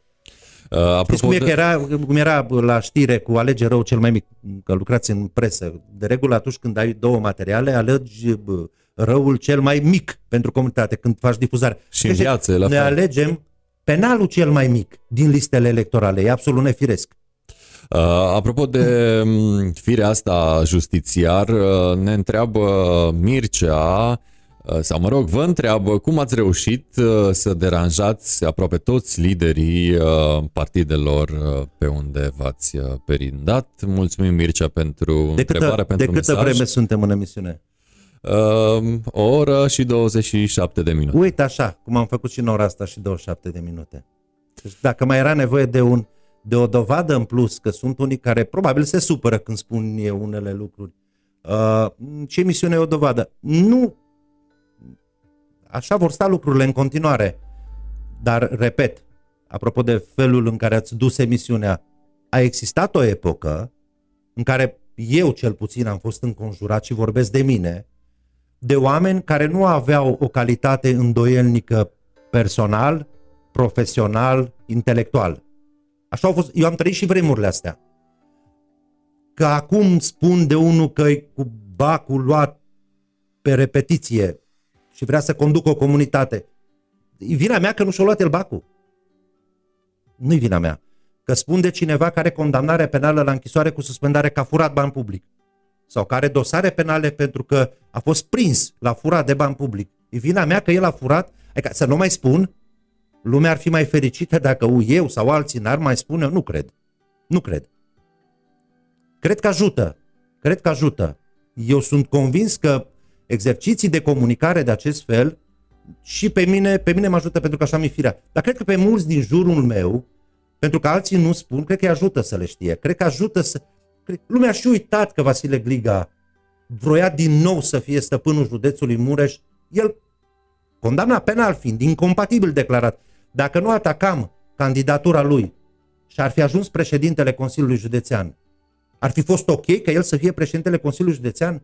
Să fenteze, să amăgească, să fure o întreagă comunitate cum e un județ și să o conducă, nu cred că era normal. Um, totdeauna politica, administrația și uh, anumite decizii care intră în uh, sfera de drept, uh, ele converg, uh, putem forma aici un triunghi, dacă tot uh, am format la începutul emisiunii un uh, pătrat. Um, cum uh, vede juristul uh, și omul politic sau fostul om politic revenirea la votul pe listă? E un regres pentru România faptul că odinioară am votat uninominal și iată acum votăm iar liste? Se pot chestiune... ascunde aici multe personaje în da, aceste e o liste. Chestiune, e o chestiune pe care, pe care spuneam la începutul dialogului nostru, revenirea aceasta e o chestiune care ține de educație suntem prea tineri în democrație ca să ne permitem luxul de a vota uninominal. Am încercat-o, am văzut ce a ieșit, ne-am lămurit. Mm, sistemul constituțional românesc a fost judecat în totalitatea lui, pornindu-se de la felul de alegere a reprezentanților în administrația publică, fie ea locală sau centrală. O modificare de acest tip presupune, așa cum s-a întâmplat atunci cu introducerea pentru o scurtă perioadă a votului un nominal, ar presupune schimbarea unui întreg angrenaj, mecanism constituțional. O să dau un exemplu. La noi sunt gândite, uh, inclusiv uh, inițiativa legislativă, felul în care se uh, merge cu o lege în Parlament, felul în care se elaborează legile, felul în care se judecă, sunt gândite pe corpuri mari, pe grupuri de partide, pe formațiuni politice, pe pe mulțimi de reprezentanți din Parlamentul României. Votul nominal presupune asumarea unui proiect de comunitate în nume personal, nu în numele partidului. Da? Râdeam la un moment dat, pe vremuri, nu știu dacă mai e valabil, intraseră în Parlamentul European, dacă nu mă înșel, un grup al așa numitor hackeri de muzică și de filme. Cei care erau de acord la un moment dat ca torentele să fie legale, adică să se poată pirata muzică de pe internet. E un proiect asumat de comunitatea acolo votului uninominal. Sistemul constituțional românesc a fost gândit în așa fel, toată construcția statului român a fost gândită având la bază formațiuni politice, partide, care în Parlamentul României merg cu grupurile lor și iau o decizie sau alta formând majorități. Am văzut ce s-a întâmplat în... Eu cred că revenirea eventuală la votul nominal în România în următorii 50 de ani nu se va mai putea face. Că trebuie să ne mai așezăm și noi din punct de vedere al asumării democrației, asumării comportamentului electoral, asumării proiectului de comunitate, a responsabilității fiecăruia dintre noi în relația cu comunitatea, în așa fel încât la momentul la care vom mai trimite vreodată un nominal, individul sau indivizii pe care îi trimițând, punând, îi trimitem punând ștampila în mod direct, să fie bun pentru comunitate, nu să fie cei mai cunoscuți, cei mai gălăgioși, cei mai mișto, cei mai dezbrăcați din comunitate, cum ni s-a întâmplat nouă. Să fie bun pentru comunitate. Dar asta înseamnă că, știți cum e, uh, un, avem 30 de ani de democrație. Un om la 30 de ani nu e foarte copt. Dar rămite o societate la 30 de ani. Cred că în următorii 20, 30, 40 de ani, când vor mai pleca niște generații, noi avem acum conducători care au condus pe vremea Ceaușescu. Încă nu, noi nu suntem pregătiți să ne rupem de un fel de a face politică de pe vremea lui tovarășul Nicolae Ceaușescu în multe domenii. Că e vorba de administrație sau că e vorba de politică. Când lucrurile vor mai trece, probabil cu noile generații care vor veni, care vor fi mult mai umblate, mult mai... Știți, noi vorbim acum, ne dădeam sfaturi, eu cel puțin și prietenii mei spuneam celor din Târgu Mureș, hai să mergem până la Sibiu să vedem cum arată un oraș ca lumea, la Brașov, la Cluj. Generațiile următoare vor zice, hai să mergem până în Bruxelles să vedem cum arată o țară ca lumea, hai să mergem până la Viena, Viena până la Paris, până undeva, să vedem cum arată o țară ca lumea și după aceea noi să începem un proiect de comunitate care să arate, care să ducă la un moment dat ca și țara asta să arate ca așa. Nu suntem pregătiți. Noi am înțeles atunci la votul uninominal care a fost cel mai... L-am trimis și pe Beca, le-am trimis-o și pe, nu mai știu, tot felul de oameni, tot felul de, de specimene care n-au făcut bine democrației, care au murdărit ideea de parlamentarism în România și de parlamentar, care au diminuat și mai mult în ochii opiniei publice încrederea pe care, și așa stabă, au dobândit-o parlamentarismul și parlamentarii în ultima perioadă, care e un lucru foarte periculos. Sfârșitul unei democrații întotdeauna în istorie, pentru cei la care le-au plăcut e ușor și înțeleg ce spun. La cei care nu se pot interesa, sfârșitul unei, unei democrații se termină în momentul în care încrederea populației în reprezentanții aleși în parlamente scade și merge către sub 10%. E rău că lucrul acesta se întâmplă. Ar trebui promovat, întărit, dar nu așa cum se întâmplă acum. Că, repet, din, pun partidele vârf de lance cât un penal, fiecare și alegem penalul cel mai mic. Ar trebui odată să asumăm și chestiunea asta. Probabil că asta va lua mult timp. Să asumăm că trebuie să duci oameni de calitate care să întărească încrederea în instituția Parlamentului, în Parlamentul României, în reprezentantul în sine a unei comunități sau unei națiuni, în așa fel încât să zicem și noi, cum mai zic unii, mă uită, ăla îmi place de la televizor. Aveți, apropo, un prieten care se uită la televizor și tot din 2 în 2 sau din 10 în 10 zice de un politician care apare, ăla îmi place? Nu cred. Eu n-am niciunul. Asta e o problemă. Asta e o mare problemă pe care comunitatea, comunitățile, societatea românească o are că nu reușește să pună atâta presiune pe partide, că e nevoie de partide, atâta presiune pe partide încât partidele să genereze produs de calitate. Haideți să uh, ieșim din zona asta oarecum uh, pătimașă pentru dumneavoastră. O zonă um, la care vă aprindeți uh, discursul și atitudinea și să mergem înspre zone în care ați activat Poate multă lume nu știe, dar uh, oarecum, iată, ați fost uh, și uh, în scaunul pe care îl uh, dețin eu așa de om de presă, da. uh, făcând parte din uh, cei uh, care se numeau odată TTM, adică Televiziunea Târgu Mureș. Deci iată că uh, omul politic Cornel Brișcaru a fost de fapt și om de presă în Da, Târgu știți de Mureș ce a făcând fost un presă locală. experiment foarte interesant pe care mi l-am dorit, mi l-am dorit și de aceea l-am și practicat. Uh, e foarte, e bine să încerci dacă poți să vezi lucrurile și din partea cealaltă. Să înțelegi la un moment dat, nu am înțeles foarte multă vreme, mi s-a tot explicat la diversele întâlniri pe teme de comunicare pe care le-am avut de-a lungul, de-a lungul timpului, cum se vede din partea presarului omul politic. Și cum se vede? La un moment dat, la un moment dat, uh, la un moment dat, cineva, un tip foarte priceput, care făcuse campanii în Germania, extrem, un foarte bun comunicator, un mare specialist în comunicare publică, a zis că dacă te uiți în ochii unui reprezentant al presei, într-o conferință de presă, și nu surprinzi zâmbetul surorii tale, ăla nu ține cu tine. N-am înțeles niciodată despre ce e vorba. Și am înțeles la momentul la care am lucrat pentru un an de zile, un an și jumătate în TTM atunci și informația de Mureș cu Cocoș Roșu era.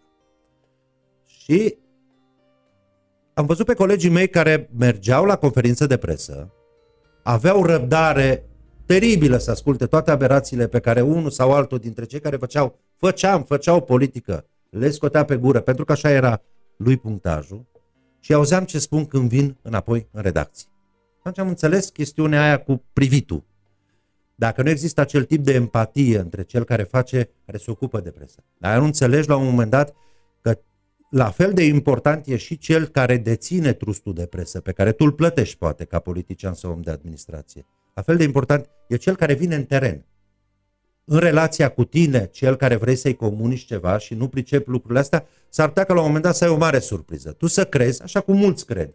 Ești foarte plăcut. Deci așa te place presa, totdeauna e plină la tine sala la conferință de presă. Nu de aia vin că te plac, nu. Pe aia pe care nu-i plătești, vin să se distreze mulți dintre ei, pentru că ești prost. Și pe aia pe care ai plătit, i-o trimis patronul, că ai contract. Nu te bucura când vezi 10 sau 20 într-o sală. Bucură-te atunci când dezvolți un dialog într-o conferință de presă cu cineva. Nu când, îți, când te-ai apucat, deci tipul ăla de conferință de presă, că le mai văd și eu acum, când tu ai spus tot și după aia unul te întreabă un singur lucru, un coleg din presă, un jurnalist te întreabă, ne mai ziceți odată ce a spus atunci când ați vorbit de descentralizare? Că el nu înțeles săracul, probabil să uita pe telefon, să-și noteze și el corect, că toți colegii și-au notat, și pe ce aveți întrebă și nu te întreabă nimic sau te întreabă o prostie, aia nu e o conferință de presă reușită. N-ai comunicat cu oamenii ăia. Um, Și în anul, da. Scrieți mult uh, pe Facebook uh, și scrieți bine, dar uh, v-am descoperit blogul care arată ca cu 20 de ani. Uh, Poate chiar de atunci nici n-ați mai scris. De cel mai Nu chiar. țineți dacă nu vă ocupați? Nu chiar, uh, E chiar cu acum în valoare- imagini? Da. Cu blogul, blogul a fost o altă chestiune. Uh, Când am făcut blogul, exista doar high five. Oh, da, am avut și eu cont, da. Pe high five nu prea puteai, nu prea era cu politica. Acolo era să ne cunoaștem mai bine, să punem o inimioară, un cățel, o pisică, o poză de la mare, eventual pentru cei care aveau tele, uh, telefoane performante. Uh, blogurile, a existat o perioadă după anii 2000, când blogurile erau ce reprezintă astăzi, probabil mai elaborat, mult mai elaborat, că o parte dintre ele s-au specializat și au rămas, care puteai să comunici cam cum poți comunica pe Facebook. În schimb, Facebook-ul a luat fața inclusiv a blogurilor, pentru că au o dinamică foarte, foarte mare. Și te obligă într-un fel Facebook să comunici într-un anume fel, cu atât mai mult cu cât mare parte a consumatorilor de Facebook, care e principalul canal în care oamenii și iau astăzi informații, sau oameni care intră în zona asta de online, îți, din ce în ce mai tare se obișnuiesc să citească lucruri scurte.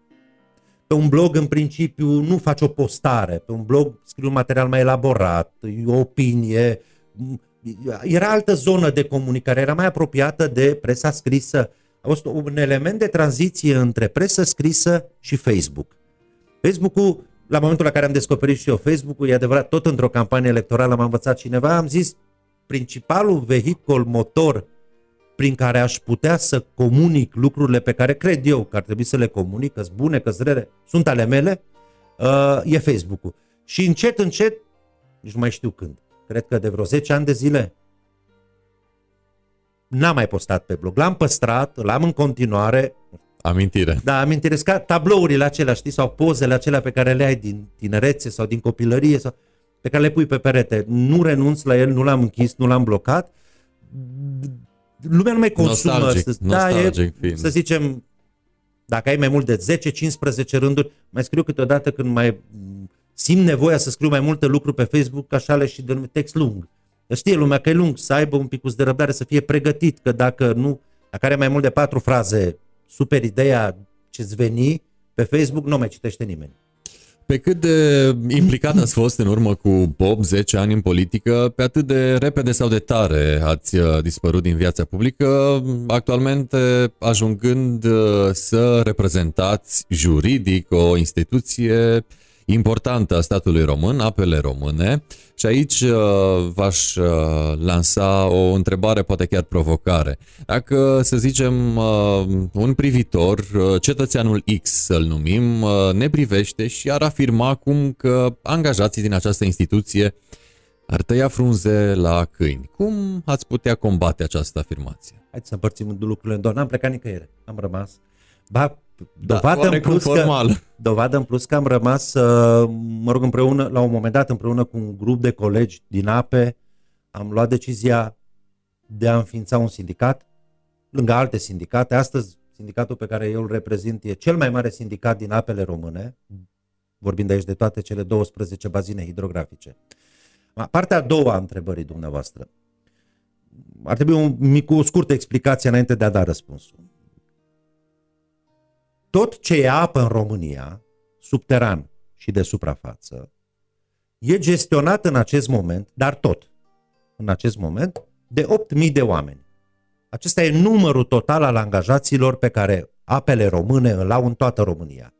Toate râurile, toate pârâurile, toate bărțile, toate barajele, toate acumulările, toate, toate chestiunile pe care oamenii le văd, care s-au făcut, unele amenajate de om sau altele lăsate de natură, făcute cu principal scop de a apăra oamenii și bunurile, sunt gestionate de 8.000, atâți angajați are pe cele 12 bazine hidrografice, este bazine hidrografice, Banat, Crișuri, Someș, Mureș, Olt, Prut, Siret, Argeș Vedea, Ialomița, Dobrogea Litoral, sper să nu fi uitat vreo unul. Toate cele 11 au 8.000 de oameni în total. Acești 8.000 de oameni în fiecare zi a vieții lor au grijă și atunci când plouă, și atunci când nu plouă, și atunci când este apă, și atunci când nu este apă, ca suprafețele de apă să nu facă rău oamenilor. Și mai mult decât atât, suprafețele de apă să fie folositoare oamenilor. Fie că sunt folositoare ca acumulări din care unii își trag inclusiv apa de băut sau alții o utilizează pentru, hra- pentru adăpatul animalelor.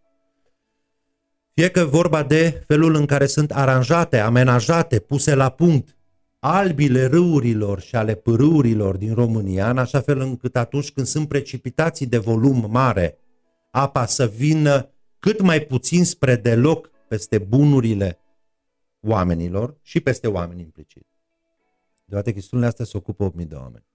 Foarte puțin pe, pentru nevoia pe care astăzi România o are de a gestiona întreaga resursă de apă pe care o are la dispoziție. Suntem un stat bogat în apă, în altă ordine de idei. Între statele foarte bogate în, și în această resursă minerală. Că unii dintre colegii mei se ocupă cu lucrările care au loc în fiecare, pe fiecare râu, pârâu, pe fluviu, unii dintre ei, cei care sunt în zona Dunării sau în zona Dobrogea Litoral. Că alții se ocupă de verificarea calității apei, că alții se ocupă de felul în care unii sau alții înțeleg să trateze cu lipsă de respect apa, poluând-o. Și atunci trebuie să ai la dispoziție personalul necesar ca să sancționeze și să oprească într-un fel sau în altul modul lipsit de civilitate în care unii semenii noștri înțeleg să relaționeze cu această importantă resursă. Alți colegi de-ai noștri care se ocupă cu știți cum e, în domeniul apelor române, principalul deziderat e gestionarea durabilă a acestei resurse. Încă nu am ajuns, n-am ajuns, din păcate spun și constat și eu, din poziția de angajat. N-am ajuns într-acolo încât să vorbim despre gestionare durabilă. Sunt state care începând de acum, date fiind în principal schimbările climatice, se gândesc la cum va trebui să arate rezerva lor de apă peste 50 sau 100 de ani Da. Fenomenul de decertificare e tot mai prezent, inclusiv în spațiul României, în zonele de sud deocamdată. Probabil că se va extinde. Va trebui să gândim la un moment dat împreună cu oamenii care lucrează în apele române, indiferent cum se numie instituția, entitatea trebuie să rămână și specialiștii să rămână acolo, cum vom gestiona această resursă, cea mai importantă resursă din punctul de vedere nu numai al meu, după aer e apa, în așa fel încât ea să fie suficientă și de calitate și mâine și peste 10 ani și peste 200 de ani și peste 500 de ani. Pentru că au fost spații și în Europa, dar preponderent în alte zone ale globului, unde bagiocorirea resursei strategice, resursei de apă, a dus la chestiuni foarte grave, la secetă, la murit populații de sete din pricina lipsei de apă, apei potabile. Dacă pe mine m-ați întrebat sau aș putea să decid în vreo zi, nu sunt interesat. Nici de asta nu sunt interesat. Dar dacă m-ar întreba cineva și ar ține seama de părerea mea, în acest moment, cunoscând uh, noi avem peste 1400 de membri de sindicat în sindicatul pe care îl conduc eu din cei 8000. În acest moment, cunoscând tot ce se, sau mare parte din lucrurile care se întâmplă în toate bazinele hidrografice ale României, pe toate râurile și pârâurile. Dacă nu e privit cu atenție, dacă nu e privit cu atenție acest domeniu al apelor și dacă nu începem să gândim strategic, umplând inclusiv din punct de vedere al resursei de oameni necesarul, minim de 2000 în acest moment, pentru întreaga Românie, vom avea mari probleme în viitor. Foarte mari probleme. Și nu vom avea noi apele române o problemă. Vor avea locuitorii pe de o parte, pentru că nu vor putea să nu se va putea asigura resursa de apă brută în principal, dar ulterior și apă potabilă necesară pentru populație și pentru animale și păsări. Dar foarte, foarte important, nu vom putea să asigurăm resursa de apă pentru culturi. Dacă nu ne îngrijim să o conservăm în continuare, să o lucrăm în continuare, să o prelucrăm în continuare în conținutul pe care îl avem noi în acest moment în interiorul teritoriului național, cred că lucrurile vor merge din rău în mai rău. Chestiunea asta cu uh, apele române, la ce trebuie și cei de la apele române, mi e pare rău că de-a lungul timpului colegii mei din apele române n-au înțeles și nevoia, asta e societatea, de a-și face publicitate cu activitățile pe care le derulează. Dar să știți că atunci când sunt inundații, cei care stau în apă până în gură, nu sunt cei de la ISU doar. 90% sunt colegii mei din apele române. Indiferent unde au loc inundațiile. Și inundațiile în mare parte le dă Dumnezeu, nu aduce nimeni apă cu găleata ca să dea peste gospodărie. Undeva unde plouă 150 de litri pe metru pătrat, gata, s-a terminat acolo, că nu are cum niciun fel de instalație, niciun fel de bă, amenajare, niciun fel de lucrare să absoarbă o cantitate așa de mare, pentru că nu e, nu e gabaritată atât. Dar cei care lucrează și pe care oamenii văd că stau acolo în apă, am avut colegi acum la inundațiile din vara acestui an, colegi din zona Hunedoare, de exemplu, care trei săptămâni au stat, trei săptămâni acolo în apă permanent, nici acasă n-au ajuns. Îmi pare rău, repet, că nu este cineva care să și spună că ei fac lucrurile astea. În condițiile în care până acum un an și jumătate, salariul mediu al angajaților din apele române era 2000 de lei. Salariul mediu al angajaților din apele române era 2000 de lei. 2000-2200. Deci, iată o instituție importantă și pentru că am pomenit mai devreme de... Știți cum e? Știți cum e? Sunt absolut convins că eu sau noi, fără gaz, am putea trăi. Fără electricitate, sigur am putea fi. Mai greu. Greu, Ne-am e adevărat. dezobișnuit. Dar dacă nu am avea apă deloc, în trei zile am fi morți. În trei Absolut. zile am fi morți. Am văzut că ați postat uh, foarte, foarte des imagini cu câini. Uh, E o oarecum plăcere pentru Cornel uh, Brișcaru câinele, câinii. Dacă vă aud de nevastă mea acum... Deci, eu m-am bucurat foarte tare când ne-am mutat de la bloc la casă. Și am început așa încetișor, încet, am început cu un cățel, a venit și al doilea pentru că mi se părea mie că primul se plictisește. Mi-am luat un golden prima dată, după ce am cumpărat o cățelușă de Foxy. În anul acela, când am cumpărat Foxy, cineva mi-a lăsat într-o cutie la poartă doi cățeluși mici cât pumnul, era undeva în decembrie, început de decembrie, era un frig afară de crepau pietre și am zis, ai bag în curte și până în primăvară găsesc eu pe cineva la care să le dau. Să-i dau căței, că aveam deja doi, nu. Se presupune că într-o curte îți ajung doi, că nu-i curte are șase ari, șapte ari, cât are. Peste iarnă am constatat că unul din cei doi cățeluși mici, mici erau, era orb și am zis, nu, unde, că orbul nu mi lua nimeni, perex. Unde perex nu mi lua nimeni, trebuie să o dau pe alma, pe cățelușă doar. Unde în cap trei, că Rex ar fi fost al treilea, în cap pe și al patrulea. Și am ținut-o și pe alma, pe cățelușă. Uh, după aceea a mai venit un golden. Vorba aceea, unde merge mia, merge, merge și da, suta. merge și suta. Și acum am cinci căței, foarte drăguți doi Foxy, cei doi frați, negri, Alma și Rex și pe Lord Goldenu, am vreo șase pisici. O canisă de-a dreptul și, da, și varianta. Îmi plac, îmi plac, cum să zic, încăpem în curte toți. Ai impresia câteodată dacă vii la noi că sunt multe Uh, vietăți, prea multe vietăți probabil la un moment dat în curte, dar după ce se liniștesc lucrurile și lor le trece bucuria de a vedea oameni și se așează fiecare la locul lui sau împreună, uh, îți dai seama că încăpem toți. Acum am descoperit o nouă pasiune pentru albine. Place de regulă ca lucrurile să aibă o anumită dinamică. Trebuie că genul de personaj care își dă de lucru, ca să traduc. Și în afară de albine și de câini și de pisici... Câini uh, și rațe mute. Am câini înțeles. și rațe mute. Și în afară de asta... Și nu intră într-un cape... conflict de interese câinii cu Nu, pentru rațele. că sunt țarc, fiecare cu găinile și rațele sunt țarc, nu. E, am încercat să stabilesc bine, nu prea înțeleg tot timpul căței, pentru că dacă prind o găină pe afară, are loc o discuție și întotdeauna cățelul câștigă. Am încercat să stabilesc acolo un mediu în care să ne simțim bine. E așa, eu, na, trebuie să veniți odată ca să vedeți o chestiune îți place locul, Mini zoo. La, la, la un moment dat ți se pare, nu că doar că ței pisici și găini și rați, la un moment dat ți s-ar putea părea, în primul moment când intri în curte, că destul de mulți căței, dar repet, după ce se așează lumea și așa se pun la locul lor și îți dai seama că de fapt e o chestiune drăguță într-o curte, la locul ei.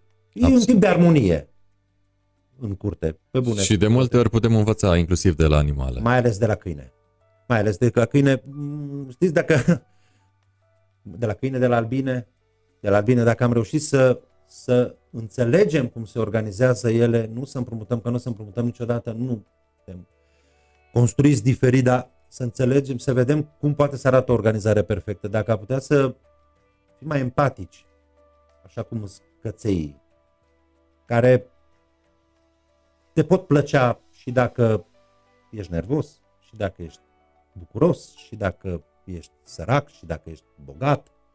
Adică e o chestiune, îți dau bun, îți dau bine. Mie îmi place, repet, apropo de câte sunt în curte, e foarte bine când ajung acolo pentru că e un spațiu de liniște, e liniște acolo. După lucrurile care se întâmplă peste zi sau pe care le vezi peste zi, când stai afară și, nu știu,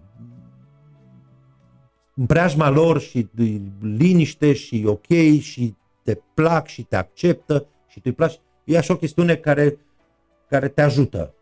Te ajută ca să te regenerezi, să te reîncarci, să reîncepi o altă zi. Domnule Brișcaru, pe final uh, câteva întrebări așa foarte închise. Roșu sau galben? Galben. La so- haine. Eu nu am specificat. Special nu am da. specificat. Um, socialism sau liberalism? Socialism. Deci iată că deja aici e o contradicție. Asta între... m-ați întrebat deja. da. A, să știți că nu în toată, nu în toată uh, Europa liberalism galben. Da.